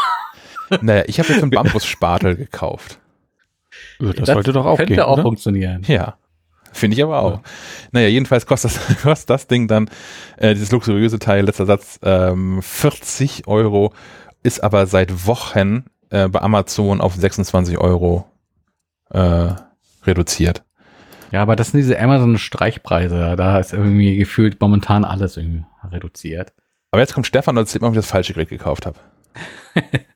ja, wie du schon sagtest, da, da gibt's da gibt's viel mit Blink Blink und Mach und Tu. Ähm, und ich dachte mir, wenn jemand weiß, äh, wie, wie Reis gekocht äh, wird, dann äh, ist es nicht Russell Hobbs, sondern äh, es sind die Koreaner, die Japaner, die Chinesen. Äh, und da gehört tatsächlich so ein Reiskocher auch ähm, standardmäßig mit zur Küchenausstattung. Ähm, und die haben das Spiel natürlich äh, perfektioniert, vor allem äh, die Japaner, ähm, wo es halt nicht nur darum geht, äh, den, den Reis zu kochen, sondern auch auf verschiedene Art und Weise zu kochen und auch dahingehend, dass der Reis sich tatsächlich äh, von der Struktur wohl verändert, wenn du ihn kochst. Äh, die ähm, höchstpreisigen Geräte, das sind die, die mit Induktion arbeiten ähm, und äh, mit ähm, Druck. Ähm, die verändern wohl die Struktur des Reiskorns so, ähm, dass äh, der Reis äh, auch nicht hart wird, wenn du ihn längere Zeit stehen lässt. Und äh, in asiatischen Haushalten kochst du mal äh, offensichtlich einmal am Tag Reis und dann bleibt der da irgendwie den Tag über und bis zum nächsten Tag vielleicht auch dran im Gerät äh, äh, liegen, soll aber trotzdem äh, schmackhaft äh, bleiben und ansehnlich. Und das hast du wohl, äh, wenn du den Reis ähm, mit so einem Gerät kochst. Außerdem hast du eine andere Struktur beim Reis, auch wenn du äh, Gerichte machst wie so Onigiri, also so äh, japanische ähm, ta Reis, Reis-Sandwiches, könnte man es, glaube ich, nennen. Ähm, das sind einfach so Dreiecke geformt aus Reis und innen drin hast du irgendeine Füllung, meist irgendwas mit Fisch. Ähm, ah. Wie heißt und die? Onigiri. Okay, ich habe schon gegessen, aber noch nie ausgesprochen. Noch nie ausgesprochen. ja, wenn du da halt irgendwie äh, in Anführungszeichen herkömmlich gekochten Reis nimmst, dann wird der halt irgendwie gegebenenfalls schneller härter. Äh, und bei diesem Dampfdruck äh, gekochten ähm, bleibt der wohl irgendwie länger fesch. Ähm, muss man sich natürlich überlegen, weil das ist ein äh, nicht unwesentliches Invest. Da bist du mir dann schnell bei 300, 400 Euro und bei exotischen Anbietern wie, äh, ich weiß nicht, ob ich das korrekt ausspreche, Tsuji Ruchi, äh, ähm, und äh, dann gibt's noch irgendwie ganz viele andere Anbieter äh, im, im Asiatischen, die Reiskocher anbieten. Unter anderem auch ähm, Firmen wie Panasonic und sowas, ähm, wo es dann aber auch schnell äh, Richtung 300, 400 Euro geht, die ähm, dann eben aber halt auch mehr können. Ähm, aber ist tatsächlich die Frage, je nachdem, äh, wie, wie viel man mit diesem Reis so anstellt, ähm, ob es dann halt ein Gerät für äh, 25,99 oder 259 oder 459 Euro sein muss. Ähm, es gibt noch äh, für, für alle, die gerne ein bisschen rumspielen, ähm, auch von, von Xiaomi äh, einen äh, Reiskocher und das ist sogar zumindest ein Induktionsgerät, ähm, aber keins, das mit Druck arbeitet. Kostet so äh, online um die 100 Euro und ähm, hat äh, eine App-Anbindung. Das heißt, du hast da irgendeine Xiaomi-App, mit der du irgendwelche Reiskochprogramme dann auswählen kannst. Ähm, ob und wie gut das funktioniert, äh, weiß ich nicht. Äh, aber hat mich irgendwie noch mal auf äh, die Idee noch mal aus dem Keller gezerrt, dass man äh, vielleicht äh, in der MacLife einfach noch mal äh, regelmäßig so etwas kuriosere ja, ich möchte nicht sagen China-Gadgets, aber Fernostprodukte ähm, ausprobiert und darüber berichtet. Wäre wär sowas interessant für, für, für Leser, für Hörer? Äh, Meinst du, wir können, äh, wir können äh, Reinhard und Nikolas die Kategorie China Gadgets der Woche klauen? Von methodisch inkorrekt, die beiden, ja. ja. Machen die das eigentlich noch? Das ist nicht mehr Teil, nee, oder? Nee, nee, also ja. nee, haben die irgendwann mal ein bisschen eingestellt, weil, weil sie auch gedacht haben, ey, das ist so viel Müll, den die da vorstellen. Also es war ganz lustig immer, aber ist halt nicht so richtig nachhaltig. Ja, vielleicht, vielleicht äh, habe ich mich da falsch ausgedrückt, gedrückt, äh, wenn ich sage kurios. Äh, für mich ist schon ein, ein Reiskocher mit App-Anbindung kurios genug, aber ich äh, denke auch, dass das durchaus ein Gerät sein kann, das äh, im Alltag äh, sinnvoll genutzt werden kann. Ähm, Also die, die Sachen, die man auf Alibaba bestellen kann, die man sich anschaut und nicht mal weiß, was das für eine Funktion haben soll, äh, die würde ich außen vor lassen wollen. Aber ich glaube, es gibt genug andere Produkte, äh, die vielleicht auch gar kein äh, Gegenstück äh, so in, in, in der äh, westlichen äh, Produktdenke, Produktwelt haben, äh, die aber durchaus interessant wären, wenn man sie mal vorstellt. Vielleicht ja einfach mal in loser Folge. Dann fangen wir mit dem Reiskocher an. Ich warte immer noch auf das smarte Küchengadget, was mir tatsächlich mal Arbeit und Zeit abnimmt. Also all diese Sachen, ich habe ja auch schon mal von oh, iKettle oder was, diesen Wasserkocher, den man dann irgendwie per App starten kann und muss. Und das ist alles, ich finde das alles komplizierter und schwieriger. Ich finde ja schon diesen, diesen Backofen, den ich habe, das ist schon das simpelste Modell, was man heutzutage noch kaufen kann. Aber ist aber auch schon mit so, mit so einem Touch-Dings da irgendwie mit dran und dann kann man da irgendwie Garzeiten und man kann dem Backofen sagen, was da drin ist. Und mir fehlt das, mir fehlt so, wahrscheinlich brauche ich ein Profi-Gerät. Da habe ich, hab ich das Geld nicht für. Ich brauche ein Gerät, wo ich sagen kann, ich weiß, was ich mache. Ich brauche nicht 35 Methoden und Vorschläge und, und Voreinstellungen. Ich brauche zwei Räder. Ich muss einmal, wo kommt die Hitze her und wie heiß soll es sein? Mehr brauche ich am Backofen eigentlich nicht. So, und das habe ich auch bei diesem Reiskocher gedacht, als dieser, dieser Typ da von Technology Connections das Ding vorgestellt hat. So, ja, ich will den Reiskocher haben, der eine Antaste hat. Und wenn der Reis fertig ist, dann soll es in Warmhaltemodus gehen und fertig. Ich möchte mich um nichts kümmern müssen. Ich möchte auch nicht mal vorher nachlesen müssen, was wohl die richtige Methode für diesen Reis hier irgendwie ist, weil das dann irgendwie mein, mein Kulinarik-Level bei Reis übersteigt. Aber das ist also tatsächlich, das ist ja auch ein Fall, ähm, der für unterschiedliche Menschen unterschiedlich äh, äh, sein mag. Also für mich ist Reis auch in der Regel eher eine Beilage. Wenn es aber auch immer das kulinarische Highlight wird, steigt der Anspruch natürlich auch. Das habe ich dann, während andere Menschen dafür, wenn sie sich, keine Ahnung, hier beim, beim Schlachter ihre Scheibe Fleisch gekauft haben, einfach irgendwie in die Pfanne reinhauen und wird schon irgendwie gut sein und dann Schuhsohlen essen hinterher. Das wird mir halt nicht passieren. Da bin ich dann etwas äh, wählerischer.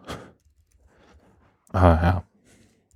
Aber wahrscheinlich hast du das bei Haushaltsgeräten genau auch so, wenn du dich halt äh, für das Thema Reis interessierst, aus welchem Grund auch immer, ähm, bist du halt eher bereit, vielleicht auch 400 Euro auszugeben. Andererseits ist die gleiche Person vielleicht eine, die sagt, ja, auch, auch so ein Smartphone, äh, da reicht mir halt irgendwie auch ähm, das, das, das günstige Android-Modell von der, von der Resterampe für, für 150 Euro. Da brauche ich kein iPhone, was irgendwie alles, alles in, in hübscher und besser kann. Äh, Menschen sind verschieden. In der Tat. Ähm, Dinge, die verschieden sind, da haben wir auch Apple und, und Sonos. Und Stefan hat hier reingeschrieben, dass du Dinge verglichen hast. Nein, nein, nein, so weit bin ich noch nicht. Ähm, ich habe ich hab einfach mal einen Bestellzettel ausgefüllt und, und werde den Mix vergleichen. Und ähm, das Ganze läuft so ein bisschen unter, unter dem Arbeitstitel mit äh, HomePod äh, versus Sonos, weil es einfach so die, die beiden größten, denke ich, für Apple-Anwender relevanten Multiroom-Audio-Systemwelten sozusagen sind. Ähm, aber da gerne die, die Frage an, an, die, an die Hörerschaft, ähm, ob denn unbedingt noch irgendwie andere Systeme mit getestet werden sollten, weil über AirPlay 2 bist du natürlich, ähm, könnte man sich breit aufstellen. Die Frage ist nur, ähm, wie breit muss man vergleichen, um, um, um ein sinnvolles äh, Ergebnis präsentieren zu können. Und äh, ich denke, dass, äh, dass acht von zehn ähm, Angeboten ohnehin irrelevant sind, weil sich die Leute äh, zum größten Teil eben auf, auf die großen zwei, drei Anbieter in dem Markt äh, einschießen werden. Und das auch aus gutem Grund, weil das aller Wahrscheinlichkeit nach auch die ähm, Anbieter sind, die sich am Markt äh, und bei den Kunden eben bewährt haben. Aber ähm, da wäre ich für, für, für sachdienliche Hinweise ähm, dankbar. Ich habe mal noch so ein bisschen ähm, recherchiert. Es gibt irgendwie auch halt Lautsprecheranbieter, die da irgendwie Yamaha hat da Dinge am Start. Es gibt ähm, so Edellautsprecher von ähm, KIF, die heißen LSX, das sind mhm. so Streaming-Lautsprecher, wo das Pärchen mal eben äh, müde 1200 Euro oder sowas kostet. Hatten wir auch mal im Büro. Um, ähm, ich würde sagen, da kannst Sven was zu erzählen, wie gut die funktionieren. Nicht so, ne? Also da war, glaube ich, die, die, die Ver Verbindung war immer nicht so geil. Aber klingt taten sie gut. Ich fand ich, ja, Sound war super, aber die waren irgendwie nicht so richtig synchron. bei, bei äh, via Airplay. Das wollen die irgendwann gelöst haben, haben sie mehrfach gesagt mit Software-Updates. Hat bei uns aber nie funktioniert und irgendwann war dann die Live-Frist zu Ende und haben wir zurückgeschickt. ohne dass es jemals gut funktioniert hätte. Was mich hier bestärkt quasi in der Annahme, mit, äh, wenn man da so eine Vorauswahl trifft, dass die meist ja schon äh, getrieben äh, durch, durch den Markt äh, und das Vorwissen, das man hat, schon recht gut ausfällt. Ähm, würdet ihr das auch so sehen, dass wenn man eine Kaufentscheidung treffen will, äh, anno 2021, dass die Frage ist, äh, greife ich zu ähm, einem System von Sonos oder ähm, nehme ich mir so ein paar HomePods äh, mit ins Zuhause? Ähm, ich würde noch mit ins Rennen werfen. Die werden häufig vergessen tatsächlich. Und ähm, dazu könntest du vielleicht auch noch mal Zwinker, Zwinker mit Sascha im Zweifel Rücksprache halten. Ähm, Bowers und Wilkins. Die haben ja, die waren ja recht früh mit dabei, überhaupt mit Apple-Geräten, hatten damals ja hm. diesen ähm, Zeppelin, Zeppelin hatten die. Genau, mit so, mit so einem hm. Adapter für die ähm, alten iPhones noch, wo man die also mit diesem, genau, iPod drauf, draufstellen konnte. iPod sogar, stimmt, ja. Mhm. Ähm, und die haben eine Serie auf den Markt gebracht, das muss aber jetzt auch schon anderthalb Jahre her sein, Formation heißt die. Und die haben wirklich hammergeile Geräte, die kosten alle auch wirklich echtes Geld. Also man geht damit diese, diese Wedge heißt es, glaube ich, ist so der Premium-Lautsprecher, den sie aktuell haben. Der kostet irgendwie ein Tausender. Aber es ist auch wirklich, wirklich cooler Klang, guter Sound. Und den habe ich, äh, habe ich mit, mit Tränen im Knopfloch im Auge äh, zurückgeschickt, weil es ein bisschen außer der Preisklasse war und hier auch ein HomePod steht, der gute Dienste tut ähm, im, im, im, im Wohnzimmer. Aber das Ding fand ich wirklich cool. Dann schaue ich mir das nochmal an. Wäre natürlich interessant, wenn das auch so eine ganze Systemwelt wäre, weil ja. ähm, bei, bei Sonos, da sehe ich den großen Vorteil halt gegenüber dem HomePod darin, dass du wirklich modular bist, dass du halt eben nicht nur Lautsprecher hast äh, im klassischen Sinne, ähm, sondern eben auch eine Soundbar oder mehrere Soundbars, Subwoofer, ähm, Lautsprecher verschiedener Größe, ähm, das ist schon ein bisschen äh, breiter im, im Sortiment als das, was Apple aktuell mit den Mini, ähm, Mini HomePods und äh, dem auch schon etwas betagteren, größeren HomePod-Modell da anzubieten hat. Bauhaus und Wilkins hat halt diese, diese Wedge, das ist so der, das das Standardmodell, das, was man irgendwie haben möchte. Ähm, die haben einen kleineren Lautsprecher dazu. Die haben zwei, so, so ein Stereo-Lautsprecherpaar, die haben eine Soundbar und die haben Subwoofer. Und die haben noch ein irgendein anderes Gerät, ich glaube, zur Digitalisierung von analogen Geräten, wo du dann dein, dein Plattenspiel anschließen kannst und das ist dann auch Teil davon. Und die haben zum einen ihr eigenes System, irgendwie ja dieses Formation halt, wo man mehrere von deren Geräten zusammenschließen kann. Die sind aber auch alle AirPlay 2 kompatibel, sogar der Subwoofer, was ich super geil finde. Ist meines Wissens nach der, der, der einzige wirklich hochwertige Subwoofer, der AirPlay 2 kompatibel ist. Und ich habe da auch, ähm, solange ich das Ding hier hatte, nie ein Problem mit gehabt, dass irgendwas asynchron wäre oder so. Und das finde ich ja bei AirPlay 2 sowieso den absoluten Hammer, dass sie es halt über mehrere Geräte hinweg schaffen, ähm, audiosynchron wiederzugeben. Ist notiert. Gut. ähm, dann geht's weiter mit einem lustigen, wir bleiben im Audiobereich. Stefan hat fleißig ähm, Kopfhörer getestet. Magst du kurz erzählen? Da war was.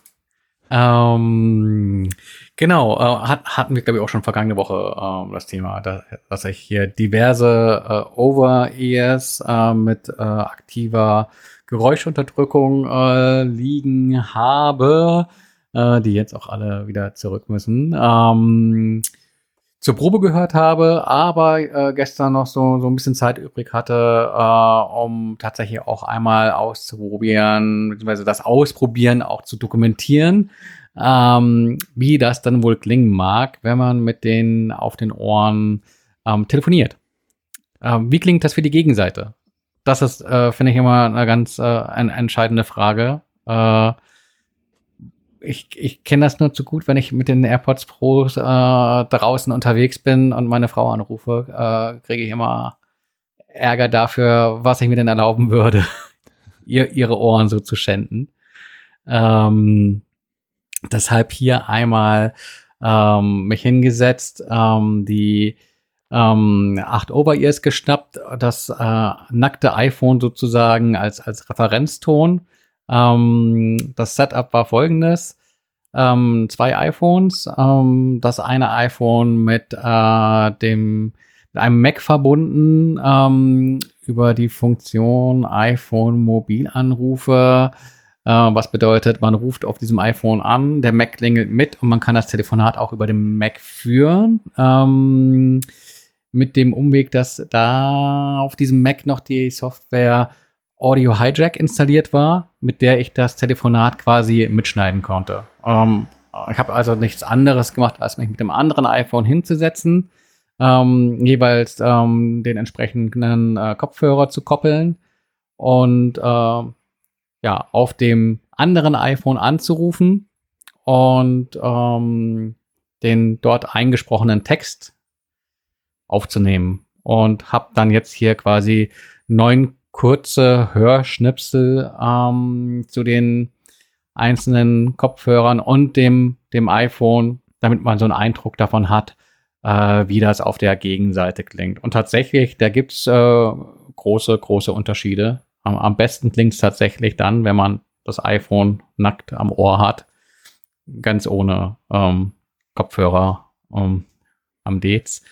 Und ähm, dann unterscheidet sich's. Äh, da gibt's äh, Geräte, die kriegen das ganz gut hin und es gibt welche, da klingt das so gar nicht schön. Also so negativ äh, Ausreißer äh, waren beispielsweise die ähm, Shure Ionic 50 ähm, einfach darum, weil die ähm, ganz deutlich übersteuern. Äh, andere Geräte sind relativ leise in dem Klang, den sie äh, aufnehmen. Äh, andere klingen ganz, ganz okay, wobei man die Einschränkung ähm, auch äh, benennen muss, dass ich halt hier in einem äh, Büro hier im Homeoffice saß und jetzt nicht draußen äh, am Spazierengehen war, äh, mit dem Rucksack mit acht Kopfhörern auf dem Buckel, um das äh, quasi unter, unter Live-Bedingungen mit äh, Stör Eindrücken von links und rechts. Ähm, Wobei es deshalb auch vielleicht auch der fairste, fairstmögliche Vergleich ist, ne? wenn, wenn alle unter quasi Idealbedingungen getestet worden sind. Da ich hätte mich ja auch neben die Autobahn setzen können, da ist immer was los. Ähm, Wollen wir einfach mal reinhören? Ich habe also nicht alle neun, ich habe drei Audioschnipsel von dir geschickt bekommen. Die anderen finden dann Menschen interessiert sind im Artikel, der dieser Tage online gehen wird.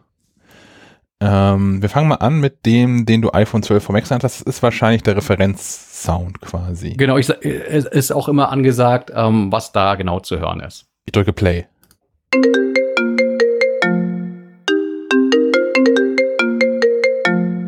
Dieser Anruf erfolgte von einem iPhone 12 Pro Max direkt über dessen Mikrofonteil an ein iPhone 11. Das dort ankommende Audiosignal wurde über die Funktion iPhone Mobilanrufe an einen Mac weitergeleitet und dort als in FaceTime anliegender Ton über die App Audio Hijack mitgeschnitten. Du hörtest gerade die so entstandene Datei. So klingt ein Telefonat von iPhone zu iPhone. Ich mache direkt weiter, damit Menschen das im Ohr behalten. Dieser Anruf erfolgte von einem iPhone 12 Pro Max über den Mikrofonteil der Apple AirPods Max an ein iPhone 11. Das dort ankommende Audiosignal wurde über die Funktion iPhone Mobilanrufe an einen Mac weitergeleitet und dort als in FaceTime anliegender Ton über die App Audio Hijack mitgeschnitten. Du hörtest gerade die so entstandene Datei. So klingt es, wenn dein Gesprächspartner die AirPods Max verwendet. Und zum dritten? Dieser Anruf erfolgte von einem iPhone 12 Pro Max über den Mikrofonteil der Shure Ionic 50 an ein iPhone 11. Das dort ankommende Audiosignal wurde über die Funktion iPhone Mobilanrufe an einen Mac weitergeleitet und dort als in FaceTime anliegender Ton über die App Audio Hijack mitgeschnitten. Du hörtest gerade die so entstandene Datei. So klingt es, wenn der Gesprächspartner die Ionic 50 verwendet. Ich habe mal Notiz gemacht, dass der Teil hier nicht nachher durch die Audio-Optimierungsmaschinerie läuft, sondern so dann auch im Podcast landet. Aber wie gesagt, ihr könnt sonst auch ähm, das alles im Artikel nochmal nachhören. Die drei und noch äh, sechs, sechs weitere. Ah, schon beachtlich, doch- oder? Ich würde natürlich noch gern anmerken, dass, dass sich keiner bitte diese Kopfhörer kauft, weil er meint, er braucht jetzt ein gutes ähm, Telefonie-Headset äh, für, fürs Homeoffice. Äh, die können das teilweise auch, aber ähm, ist nicht deren, deren Hauptkriegsschauplatz, wie man ja auch gehört hat. Na, aber ich sehe jetzt hier gerade ähm, bei Amazon zum Beispiel kosten die Shure Ionic 50 satte 283 Euro. 299 Euro ist hier der UVP. Da würde ich aber für erwarten, dass ich da auch mit telefonieren kann. Also auch wenn ich sie nicht deswegen kaufe, aber ich würde doch erwarten, wenn ich 300 Euro in Kopfhörer investiert, dass ich die nicht abnehmen muss, wenn mich jemand anruft. Das ist schon, hm. Ja, ich finde es auch interessant, dass es da so krasse Unterschiede gibt. Ich hätte gedacht, dass es inzwischen auch ein gelöstes Problem sei. Aber offensichtlich gibt es auch noch einen guten Grund dafür, warum ja auch genug äh, Hersteller so Telefon-Headsets tatsächlich gesondert verkaufen. Naja, Ja, Das Schöne ist, ähm, im Gegensatz zu äh, dem, dem anderen Teil des Kopfhörertests, wo man ja dann doch relativ subjektiv unterwegs ist, wenn man den eigenen persönlichen Klangeindruck äh, zu beschreiben hat, äh, ist der umgekehrte Weg, wenn man aufnehmen kann, was andere hören, äh, eben auch der, wo sich andere ähm, wirklich eigenes Urteil bilden können, ähm, weil sie dann in dem Fall halt eben die Gegenseite darstellen. Hm. Ja, ich finde es auch faszinierend, also was, was Menschen einem auch sagen. Ich bin jetzt tatsächlich, äh, wenn ich mit den AirPods Max unterwegs war, bin ich mehrfach dafür gelobt worden, wie gut das klingt. Also von Menschen, die jetzt nicht wissen, mit was für einem Gerät ich durch die Gegend laufe gerade. Ähm, mit den AirPods Pro ging es mir so wie dir. Also beziehungsweise es ist schwankend. Und ich weiß nicht genau, wovon es abhängt. Manchmal klingt das auch wie durch eine Blechdose. Wind, Wind, Wind ist häufiger mal irgendwie, Ja. hab ich gemerkt. Aber was wir noch machen hier im hohen Norden? Ja. Also du noch mal im höheren Norden, aber Naja, und sonst tatsächlich, ich, ich komme auch nach wie vor ähm, immer wieder darauf zurück, dass die, die Sennheiser-Dinger, die ich hier ähm, besitze, die Momentum Wireless 3, äh, wirklich gut für mich funktionieren. Da beschwert sich auch niemand drüber. Also die sind nicht Bombe, was Telefonie anbelangt, aber ich habe auch nicht die Erfahrung gemacht, dass ich, dass Menschen sagen, "Mm, lass mal später telefonieren, das ist gerade nicht so cool. ähm, ich habe aus dem Hardware-Lager noch, es ist eher eine Frage mitgebracht, weil äh, Apple, Apple hier ja zuhört und dann Dinge sofort umsetzt. Ähm, äh, mehrfache Frage einer einzelnen Person an mich herangetragen, wann wohl endlich das Smart Battery Case für die neuen iPhones kommt mit MagSafe-Funktionen und so. Inzwischen gibt es auch einen Artikel dazu auf maclife.de, den hat, ähm, ich glaube, Ben Otterstein oder Andreas Donat hat den geschrieben, unabgestimmt mit mir. Das, das Problem scheint also an mehreren Fronten gerade aufzupoppen. Ähm, ich persönlich habe so ein Battery Case nie gebraucht. Ich habe es verwendet an Messetagen auf der IFA oder so zur, zur Sicherheit, aber eigentlich auch nie wirklich gebraucht. Und es macht das iPhone groß und hässlich und dick und schwer.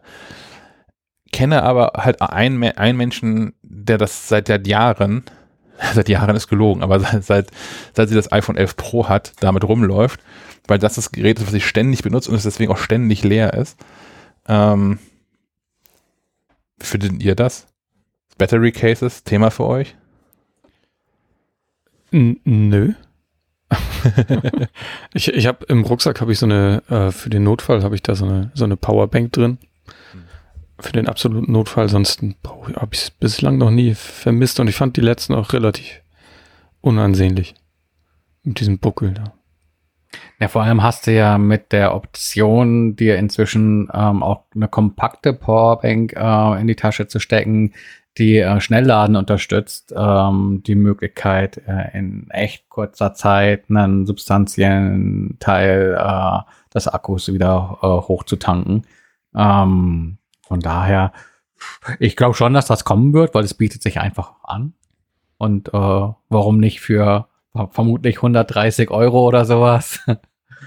so, so ein Akku zum per MagSafe dran kleben. Aber wenn wenn dieser Akku, wenn wenn quasi ähm, der Saft eh knapp ist, ist es denn nicht doof, das auch noch kontaktlos zu laden? Weil da geht ja unglaublich ener äh, viel Energie verloren. Wisst ihr, was ich meine? Ich weiß, was du meinst, ja. Aber es wäre dann tatsächlich eher so eine Sache mit, du weißt, du hast einen langen Tag und klebst das Ding hinten drauf. Hm. Und ähm, ja, wenn du es halt nicht brauchst, äh, dass du irgendwie mit mehr, äh, theoretisch mit mehr Akkuleistung unterwegs bist. Und es ist halt weniger Gefriemel, ne? Ich finde es ja nach wie vor, es ist immer, es tut mir immer in der Seele weh, so ein iPhone aus einer Hülle befreien zu müssen, weil ich jedes Mal denke, gleich bricht irgendwas. Ja, vor allem diese Battery Cases von Apple funktionierten ja irgendwie auch so, dass du oben ähm, den oberen Teil so nach unten wegknicken musstest und das Gerät dann so nach oben raus zu schieben hattest. Und ja, wie du schon sagtest, ich hätte da Bedenken, wenn ich das äh, 365 Mal äh, im, im Jahr mache, äh, dass dann irgendwelche Macken an dem einen oder dem anderen Teil zurückbleiben. Ja, jedenfalls kommt bestimmt, aber noch nicht in Sicht. das ist, glaube ich, das Fazit dazu. Aber es gibt auch keine anderen Anbieter, die das bisher haben, oder? Also es gibt jetzt irgendwie nicht, nicht nichts von Belkin oder sowas, was das aufnehmen würde. Das ist mir nicht bekannt. Wüsste nicht, ne? Also es gibt es, gibt Powerbanks, die haben integriert äh, halt so einen Ladepuck. Ähm, aber der bleibt nicht kleben. Soweit ich weiß. Das ist auch genau, genau Svens Argument, dass es einfach nicht effizient genug ist. Aber wir werden es erleben, ob Apple da was vorstellt oder nicht. Ist ja schon gleich Frühjahr. Da gibt es ja meistens die ersten Neuigkeiten aus, aus Cupertino. Kommen wir damit zu Apps. Und wer häufiger diesen Podcast hört, der weiß, dass ich unlängst ähm, diverse Navi-Apps miteinander verglichen habe und versucht habe herauszufinden, was denn wohl so das, das Beste ist, für welchen Einsatzzweck auch. Ähm, was ich dabei nicht gesehen habe im, im App Store, das kommt auch erst irgendwie auf Platz 384 oder sowas, zumindest im deutschen App Store, ähm, bin ich tatsächlich darüber gestolpert bei in einem Artikel bei den Kollegen von iPhoneticker.de auf Flitzmeister. Flitz mit F-L-I-T-S, Meister wie im Deutschen geschrieben, eine App aus den Niederlanden. Und äh, die haben im Prinzip Waze, W-A-Z-E, nachgebaut, sind aber nicht Google. Waze gehört inzwischen zu Google. Und ähm, inzwischen ist gut, seit, seit vielen Jahren inzwischen schon. Und ähm, naja, Flitzmeister setzt aber auch ähm, auf dieses Konzept von ähm, Community, also dass Menschen, die unterwegs sind, da Dinge melden können. Und äh, wenn Dinge gemeldet worden sind, zum Beispiel ein Blitzer, ich bin gestern nochmal durch Kiel gefahren, wo ich an einer Stelle vorbei, wo ich weiß, dass da ein fest installierter Blitzer ist, dann weiß das Ding auch rechtzeitig vorher, ich schätze mal so, also in der App steht 30 Sekunden, in Wahrheit waren es ähm, eher so 20 Sekunden vorher und nein, ich bin nicht so schnell gefahren, ähm, darauf hin, dass da ein Blitzer steht und dann muss man, kann man äh, auf, auf Bewerten drücken und dann sagen, ja, das steht da wirklich noch oder nee, den gibt's nicht mehr. Das gleiche geht mit Baustellen und so. Ähm, ist irgendwie ganz, ist ganz sympathisch. Die Stimme ist so ein bisschen zu roboterhaft für meinen Hat sie kein, keinen holländischen Akzent? Nee, das wäre geil, oder? Das wäre geil. Schön, ne? Ich hätte das immer an. ähm, also es klingt nicht so gut, wie das irgendwie Google oder Siri tut, aber das ist auch, ich habe auch schon deutlich schlechtere ähm, ähm, Sprachausgaben in Navi-Apps ähm, gehört. Ansonsten ist es total aufgeräumt, das gefällt mir. Es ist nicht jedermanns Geschmack. Es ist nicht ganz, es ist, ich habe deutlich hübschere Apps gesehen. Es Aber sieht ein bisschen altbacken aus, ne? Ja. Muss man, also es sieht aus, als hätte jemand von Grund auf mal so eine Navi-App gebaut mit so einem Baukasten. Also Ja. so sieht es ein bisschen aus. Ja. Und es ist, das ist halt so, so, so Gamification-Dinger, ne? Es ist zum Beispiel, wenn man, wenn man beschleunigt und ähm, über 100 kmh kommt, dann gibt es einem ein, ein, ein, ein Wert aus, wie schnell man von 0 auf 100 beschleunigt hat. man hat hier irgendwie die Höchstgeschwindigkeit, man hat die Entfernung, die man gefahren ist, man hat die gesamte Fahrzeit. Ähm, es gibt, ich habe hier ein, ein Achievement bekommen, das heißt Bußgeldvermeider für du hast deine Geschwindigkeit in der Nähe eines Blitzers angepasst. Finde ich ganz Du lustig. Raser. Es gibt ja auch ein Achievement, das heißt Staufahrer im Stau stecken geblieben. Es gibt ähm, Navigator für 50 gefahrene Strecken.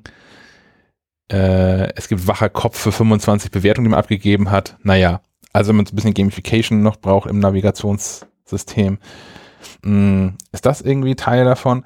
Man kann auch alternative ähm, Sprachpakete kaufen. Da gibt's zwei. Das eine ist Brabo und das andere ist Jebroa. Das sind wahrscheinlich Menschen, die in Niederlanden bekannt sind. Ich kenne niemanden davon, das sagt mir genau gar nichts. Ich, äh, pass auf, ich mache hier mal einmal äh, als, als Mikrofon dran, wie das dann so klingt.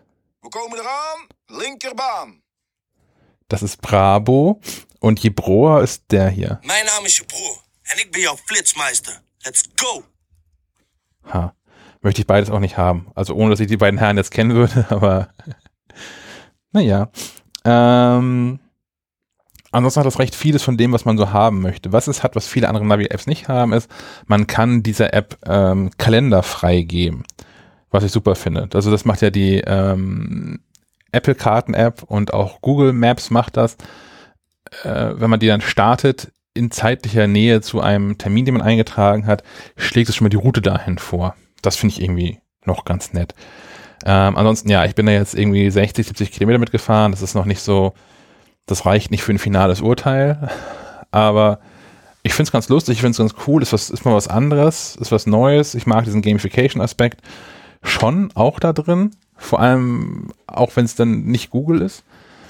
Mm, Und es hat tatsächlich auch viele Sachen mit drin, die relativ neu sind. Also ich weiß von einer Baustelle hier in meiner Umgebung, die gibt es erst seit Dienstag. Ja, seit Dienstag.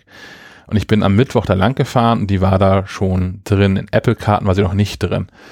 Ähm, ja. Kann man vielleicht mal ausprobieren, ist ähm, kostenfrei. Ich hab noch, bin noch in keine Funktion eingelaufen, die in der kostenfreien Version nicht funktionieren würde. Äh, man kann aber auch Pro werden. Ähm, das kostet dann einmalig 9 Euro. Ähm, offensichtlich ist es aber auch eher so ein Unterstützungsding und äh, nichts, was einem da jetzt wirklich neue Funktionen hinzubucht. Punkt. Geil. Fließmeister. Flitzmeister. Guter Name auf jeden Fall. Ja. Ich dachte, wenn ich jetzt schon ein, ein niederländisches Fahrrad fahre, zu einer niederländischen Bank gewechselt bin, ist es nur konsequent, wenn ich auch ein niederländisches Navi nutze. Wann wanderst du aus? Boah, gute Frage. Ich fühle mich hier ganz wohl. Boah. Cool. Äh, ich habe derweil was äh, Neues von aus, aus, aus Dänemark entdeckt. Und zwar hat Lego der Tage äh, eine neue, ich sag mal, Video-App für Kinder vorgestellt. Nennt sich Video, V-I-D-I-J-O. Klar, man muss das irgendwie anders schreiben, dann wird's- fancy. Ähm, und die ist allerdings gekoppelt mit so Lego-Paketen. Äh, man kauft sich da irgendwie so eine Art Bühne. Da ist eine Figur bei. Äh, an dieser Bühne sind irgendwelche Plättchen. Und über diese Plättchen spielt man quasi Dinge frei in der App. Also dann können diese, also man, man noch gar nicht erwähnt, ne, das ist eine AR-App. Also man projiziert diese digitalen Lego-Figuren dann in die reale Umgebung und macht dann daraus irgendwie fancy Musikvideos. Ähm, äh, man kann sich einen guten Eindruck äh, davon verschaffen. Der äh, Henry von Klemmbaustein Lyrik hatte das Ding schon und hat sich das mal genauer angeguckt.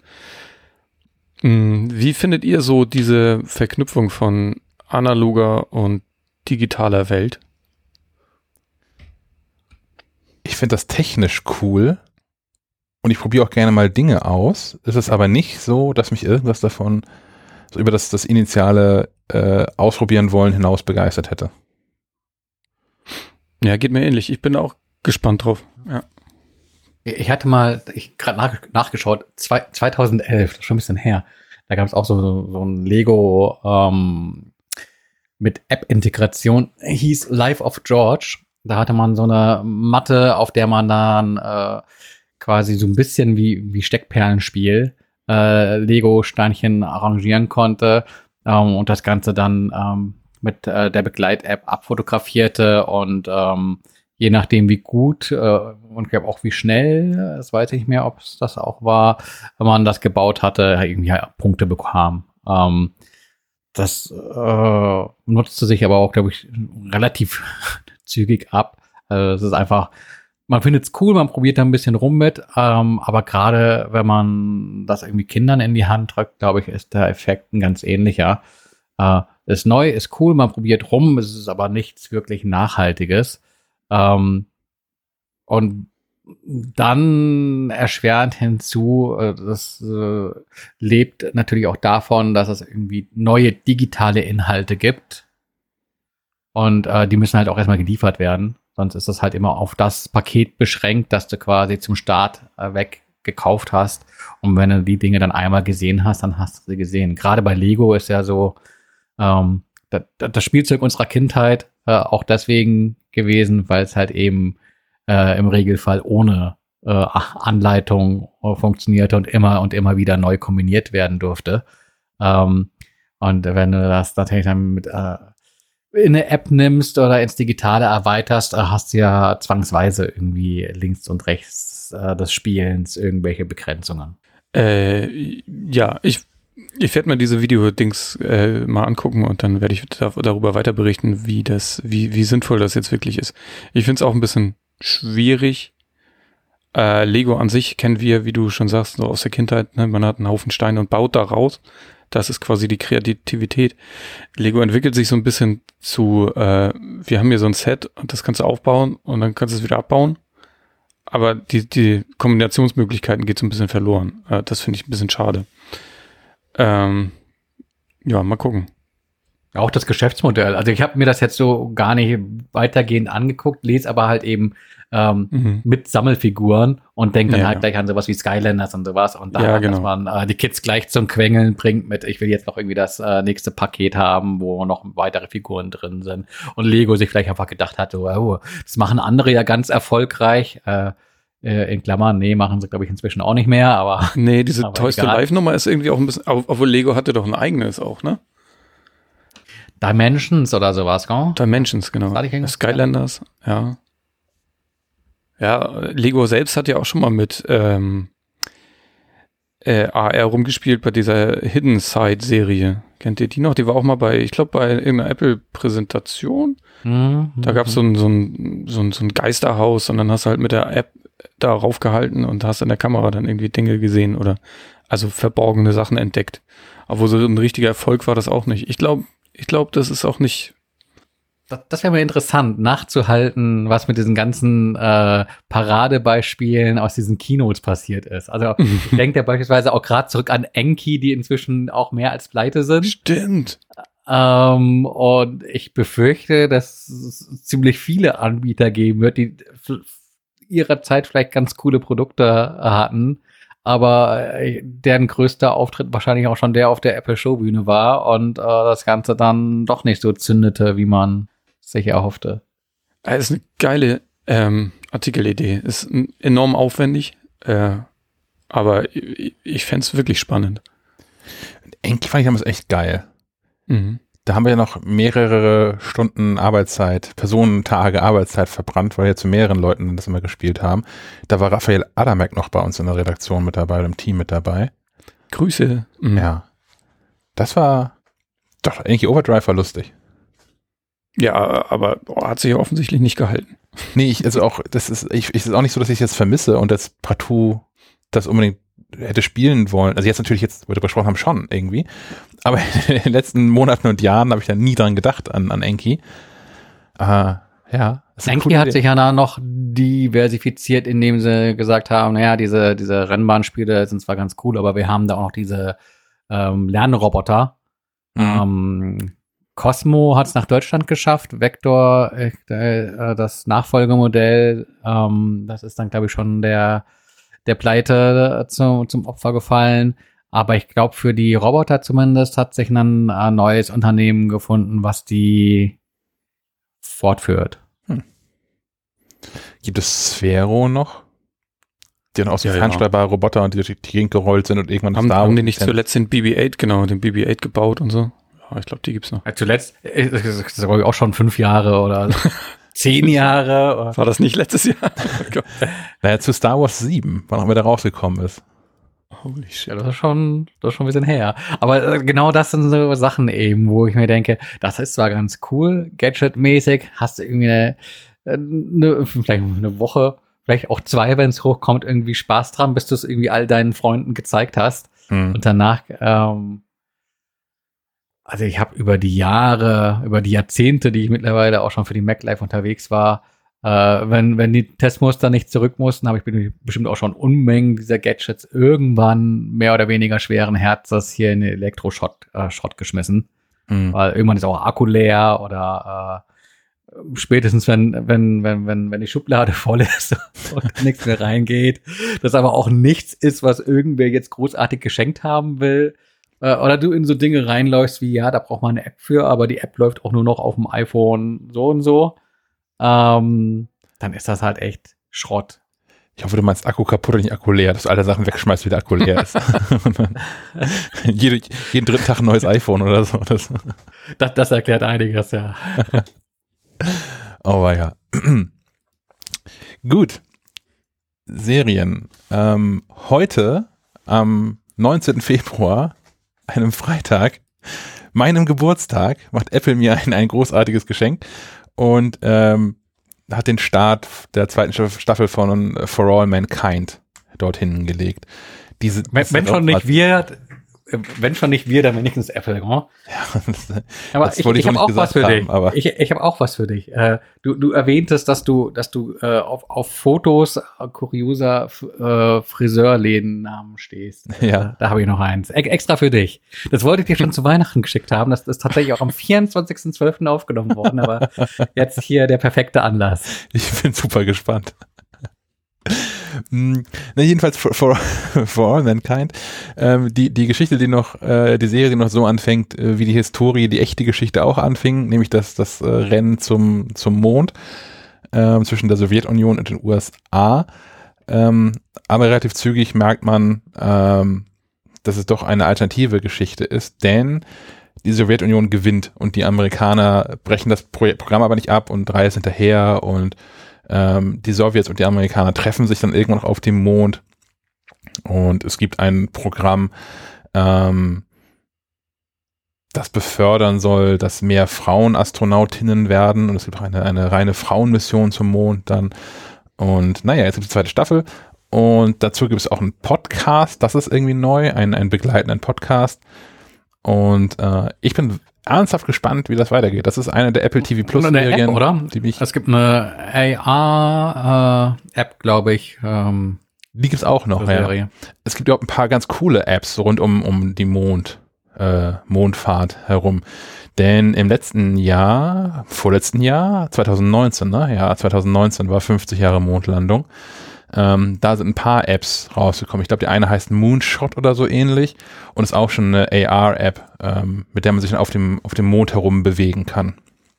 Und die ist natürlich ganz geil gemacht, weil ähm, es öffnet sich so ein Portal vor einem, wie eine Tür, durch das man auch durchgehen muss.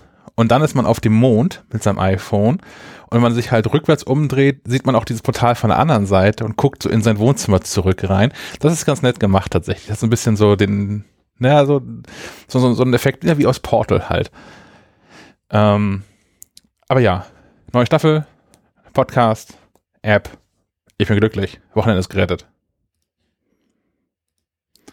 Dann, dann erzählst du uns bitte kommende Woche, ob das was taugt und ob ich mich noch durch den Rest der ersten Staffel beiße. Ich habe irgendwie aber nur so zwei, drei Folgen hier zusammen mit meiner Frau geguckt und das driftete mir irgendwie so ein bisschen so, äh, war da nicht irgendwas mit Nazis?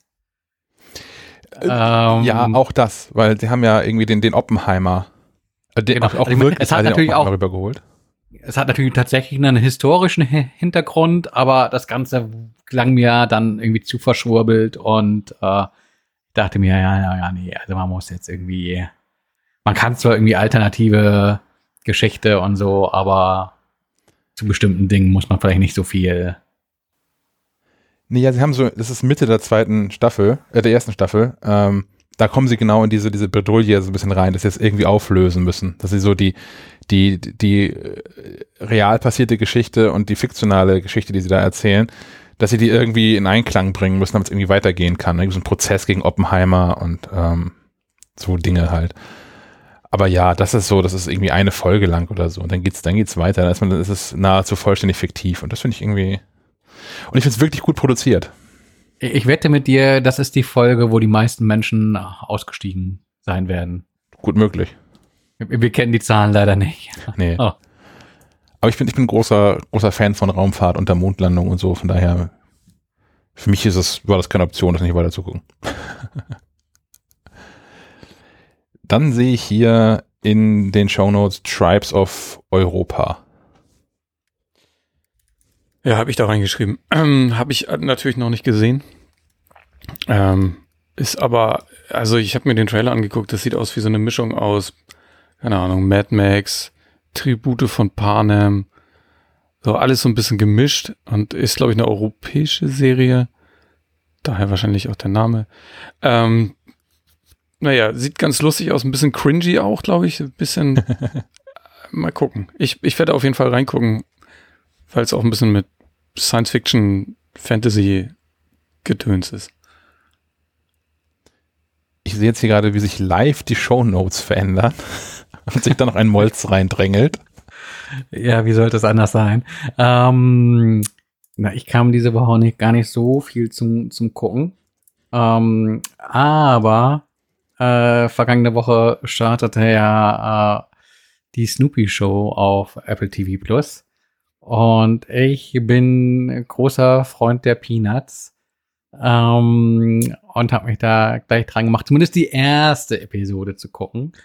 Äh, und hatte da meinen Spaß mit und freue mich auf die, äh, ich glaube, verbliebenen fünf noch. Ähm, so im, im, im Stil der alten äh, Peanuts-Episoden äh, in sich abgeschlossene Geschichten von, ich, ich weiß gar nicht, äh, eine, eine Folge 22 Minuten so um den Dreh und die Geschichten selbst immer so sechs, sieben Minuten. Ähm, ja, wie gehabt, charmant, nette äh, Geschichten, die man, glaube ich, als, als Kind gar nicht so zu schätzen weiß, aber wo man äh, als Erwachsener seinen, seinen Spaß dran hat, haben kann. Und ähm, hat, hat mir sehr gefallen. Also ein, ein Grund, warum ich nicht ganz so böse auf Apple wäre, wenn sie mir diese 4,99 Euro für die vergangenen Monate für Apple One nicht zurückerstatten sollten. äh, da hat sich das schon gelohnt. Ich bleib noch eine Runde im Weltraum. Ich bin auf eine Serie gestoßen worden von einer äh, Freundin, ähm, die es hier noch gar nicht gibt. Sven hat dazu getragen, die läuft erst im April bei uns, kommt von Sci-Fi und läuft dann hier wohl auf Sky. Heißt äh, Resident Alien. Die kann man aber schon jetzt in diesem Internet gucken, wenn man weiß, wie man das macht. Mm, ist ich finde es super lustig. Die, die Prämisse ist, ähm, dass äh, ein, ein, ein Alien einer fremden Zivilisation rast in seinem Raumschiff auf die Erde zu, mit dem Auftrag, die Erde zu zerstören, die Menschheit zu vernichten. Und ähm, wird quasi im Landeanflug vom Blitz getroffen, woraufhin sein Raumschiff in, in, in tausend Teile zerbricht und auch sein, sein, sein Doomsday-Device, also sein, sein Gerät, mit dem er die Menschheit zerstören soll, ähm, in mehrere Teile äh, zerbricht und er die erstmal wiederfinden muss. Das ist so die, es gibt bisher drei Folgen und ähm, ich nehme nichts vorweg, wenn ich sage, in den ersten drei Folgen hat er auch nicht alle Teile wiedergefunden. Ähm, er muss sich also irgendwie auf der, auf der Erde verdingen und ähm, landet dann irgendwann an dem Haus eines, eines Arztes, das dann so entfernt an so einem See wohnt, ähm, bringt den um und äh, nimmt dann seine Gestalt an. Und ähm, muss dann auf einmal aber, weil er auf einmal der Arzt des Dorfes ist, am normalen Leben teilnehmen und dann erstmal so Dinge lernen, wie die Sprache der Menschen und wie sich Menschen so bewegen und wie Humor funktioniert und Gestiken und Mimiken und was Lachen eigentlich ist und wann es angebracht ist und wann nicht. Und ähm, entwickelt dadurch eine, eine ähm, total großartige Situationskomik in, in vielen ähm, äh, an vielen Stellen. Das ist relativ am Anfang der ersten Episode schon, wo er dazu gerufen wird, um ähm, den, den, den Tod einer Person festzustellen. und ähm, dann mehr oder weniger so, ja, ist tot und schon auf dem Weg nach draußen wieder ist und ihn jemand anspricht und sagt, äh, ihm dann sagt, dass er, dass er, dieser Alien, ihm doch sagen soll, dass er jetzt nicht gehen würde. Und er sagt dann, ich gehe noch nicht und geht einfach trotzdem weiter. Ähm, ich finde sowas alles lustig. Das ist so ein bisschen Monty Python-Humor auch mit drin und äh, eine grandiose schauspielerische Leistung auch. Wie, wie dieses, dieser Alien, Harry heißt die Figur dann hinterher oder heißt der Mensch, den dessen Figur Körper angenommen hat, im Fernsehsessel sitzt und Stunden und Tage lang äh, versucht, Fernsehsendungen nachzusprechen, diese Sprache zu lernen und ähm, wie er dann, es gibt, es ist glaube ich erst in der zweiten oder in der dritten Folge, ist so eine Rückblende darauf, wie er gelernt hat, wie dieser Körper funktioniert und dann langsam lernt, wie Arme funktionieren und wie Essen funktioniert und so. Das ist, es muss so einen riesen Spaß gemacht haben, das zu spielen. Ähm, ich kann das jedem empfehlen, äh, offensichtlich erst, wie gesagt, April auf Sky, aber wer der englischen Sprache mächtig ist und weiß, wie man Google bedient, kann das auch schon jetzt gucken. Auf so zwielichtigen Seiten im Internet. Das möchte ich niemandem raten, aber es geht. ich sehe in den, in den Shownotes, wir haben heute nichts zu spielen. Stefan, was ist los? Ja, die, die Hörer sehen nicht, wie ich mit den Schultern zucke. Ah. Ähm, nee, war, war nicht viel. Ich habe eine kleine Runde gestern äh, The Division 2 nochmal gespielt. Und ähm, weiß auch nicht, das, das war mir zu viel Realität. Menschen, die mit Waffen das Kapitol stürmen und sowas. Mm. Und so ein Virus und so, ne? Gibt's da ja auch. Ja, ja, ja, irgendwie war da was. und ich bin einfach zu schlecht. Ich bin einfach zu schlecht. Ähm, Der ist auch so ein Loot-Shooter. Halt auch mal so mit Online, genau. Und äh, da musst du, musst, da musst du am Ball bleiben, sonst wirst du abgehängt. So genau das Richtige für mich als Gelegenheitsspieler. Verstehe. Äh, dann, dann war ich da in so einer Mission und habe irgendwie kein Licht gesehen. Dann konnte ich irgendwie drücken Hilfe anfordern. Äh, da passierte irgendwie nichts. Dann bin ich irgendwie erstmal was mir äh, zu essen holen gegangen. Und als ich zurückkam, stand da schon so einer ganz nervös in der Ecke äh, und, und wollte endlich los. Der ist dann auch vorgerannt, hat mit einem Schuss immer alle platt gemacht. Ich bin einfach hinterhergelaufen, habe Dinge eingesammelt. Und äh, der ist dann verschwunden, als der Boss da stand. und ich Probleme hatte, da weiterzukommen, nämlich mit äh, dem Problem, dass man dann ja schon irgendwie zu dem Zeitpunkt eine halbe Stunde investiert hat, aber in dem Spiel selbst nicht weiterkommt, wenn man nicht diese Mission erledigt und diesen Boss umlegt. Ähm, hm. Ja, da habe ich dann äh, doch noch eine, einen gewissen Teil des Abends mit verbracht, aber und dazu gekommen bin ich, weil ich gesehen habe, dass das Spiel äh, inzwischen für äh, die neue Xbox optimiert ist. Aha. Und tatsächlich auch äh, netter, hübscher, schneller da drauf läuft. Okay. Und Tetris, aber ich meine, zu Tetris muss ich niemandem was erzählen. Auf der Konsole? Ja. Wo spielst du Tetris? ehrlicherweise aktuell gar nicht, aber ich Ein Gameboy am ersten am ehesten auf dem, auf dem iPhone, glaube ich, weiß genau, weil es so Gameboy-artig ist. Auf der Konsole ja, aber da kannst du es ja nicht anständig steuern. Also was? Man braucht nur zwei Tasten dafür, drei. ja, aber wenn du wenn du schnell spielst und ich meine, ich bin schon schlecht, aber ich schaffe irgendwie so den Sprint, dieses 40 Zeilen möglichst schnell auflösen, so in in einer Minute 20 oder sowas. Gibt es da mehrere Versionen? Oder kann, wenn ich, wenn ich Tetris im PlayStation Store suche, finde ich das, was du spielst und wir können, ich kann im nächsten Podcast Vergleichszahlen bieten oder gibt es da zu viele verschiedene? Ähm, es gibt momentan zwei, die man haben will. Ähm, es gibt einmal ähm, so einen Clicky, Bunti, wunderschön Tetris, Tetris Connect heißt das, glaube ich. Äh, Connected auf der, nein, das ist auf der Xbox. Wie heißt das denn auf der auf der PlayStation. Das, das aktuell große, angesagte Tetris-Spiel, ähm, das man aber leider auf der PlayStation noch nicht gemeinsam spielen kann, auf der Xbox aber schon und das Update für die PlayStation erst im Sommer kommt. Es gibt auch noch Puyo Puyo Tetris 2. Ähm, da kann man auch nur Tetris spielen, aber auch Puyo Puyo. Äh, Puyo Puyo ist auch so ein ähm, Klötzchen, Spielchen, funktioniert aber ganz anders. Äh, das Spiel hat noch ähm, das, das, das, das Gimmick, dass sich beide Spielvarianten mischen lassen. Oder du in einer Partie abwechselnd beide ähm, Arten spielst, also sowohl Puyo Puyo als auch Tetris. Ähm, aber da kannst du auch in diesem Puyo Puyo Tetris kannst du auch so diese ähm, Standard ähm, Herausforderungsmodi im, im Tetris äh, selbst spielen. Also ähm, möglichst viele Punkte in drei Minuten. Das nennt sich, glaube ich, Ultra.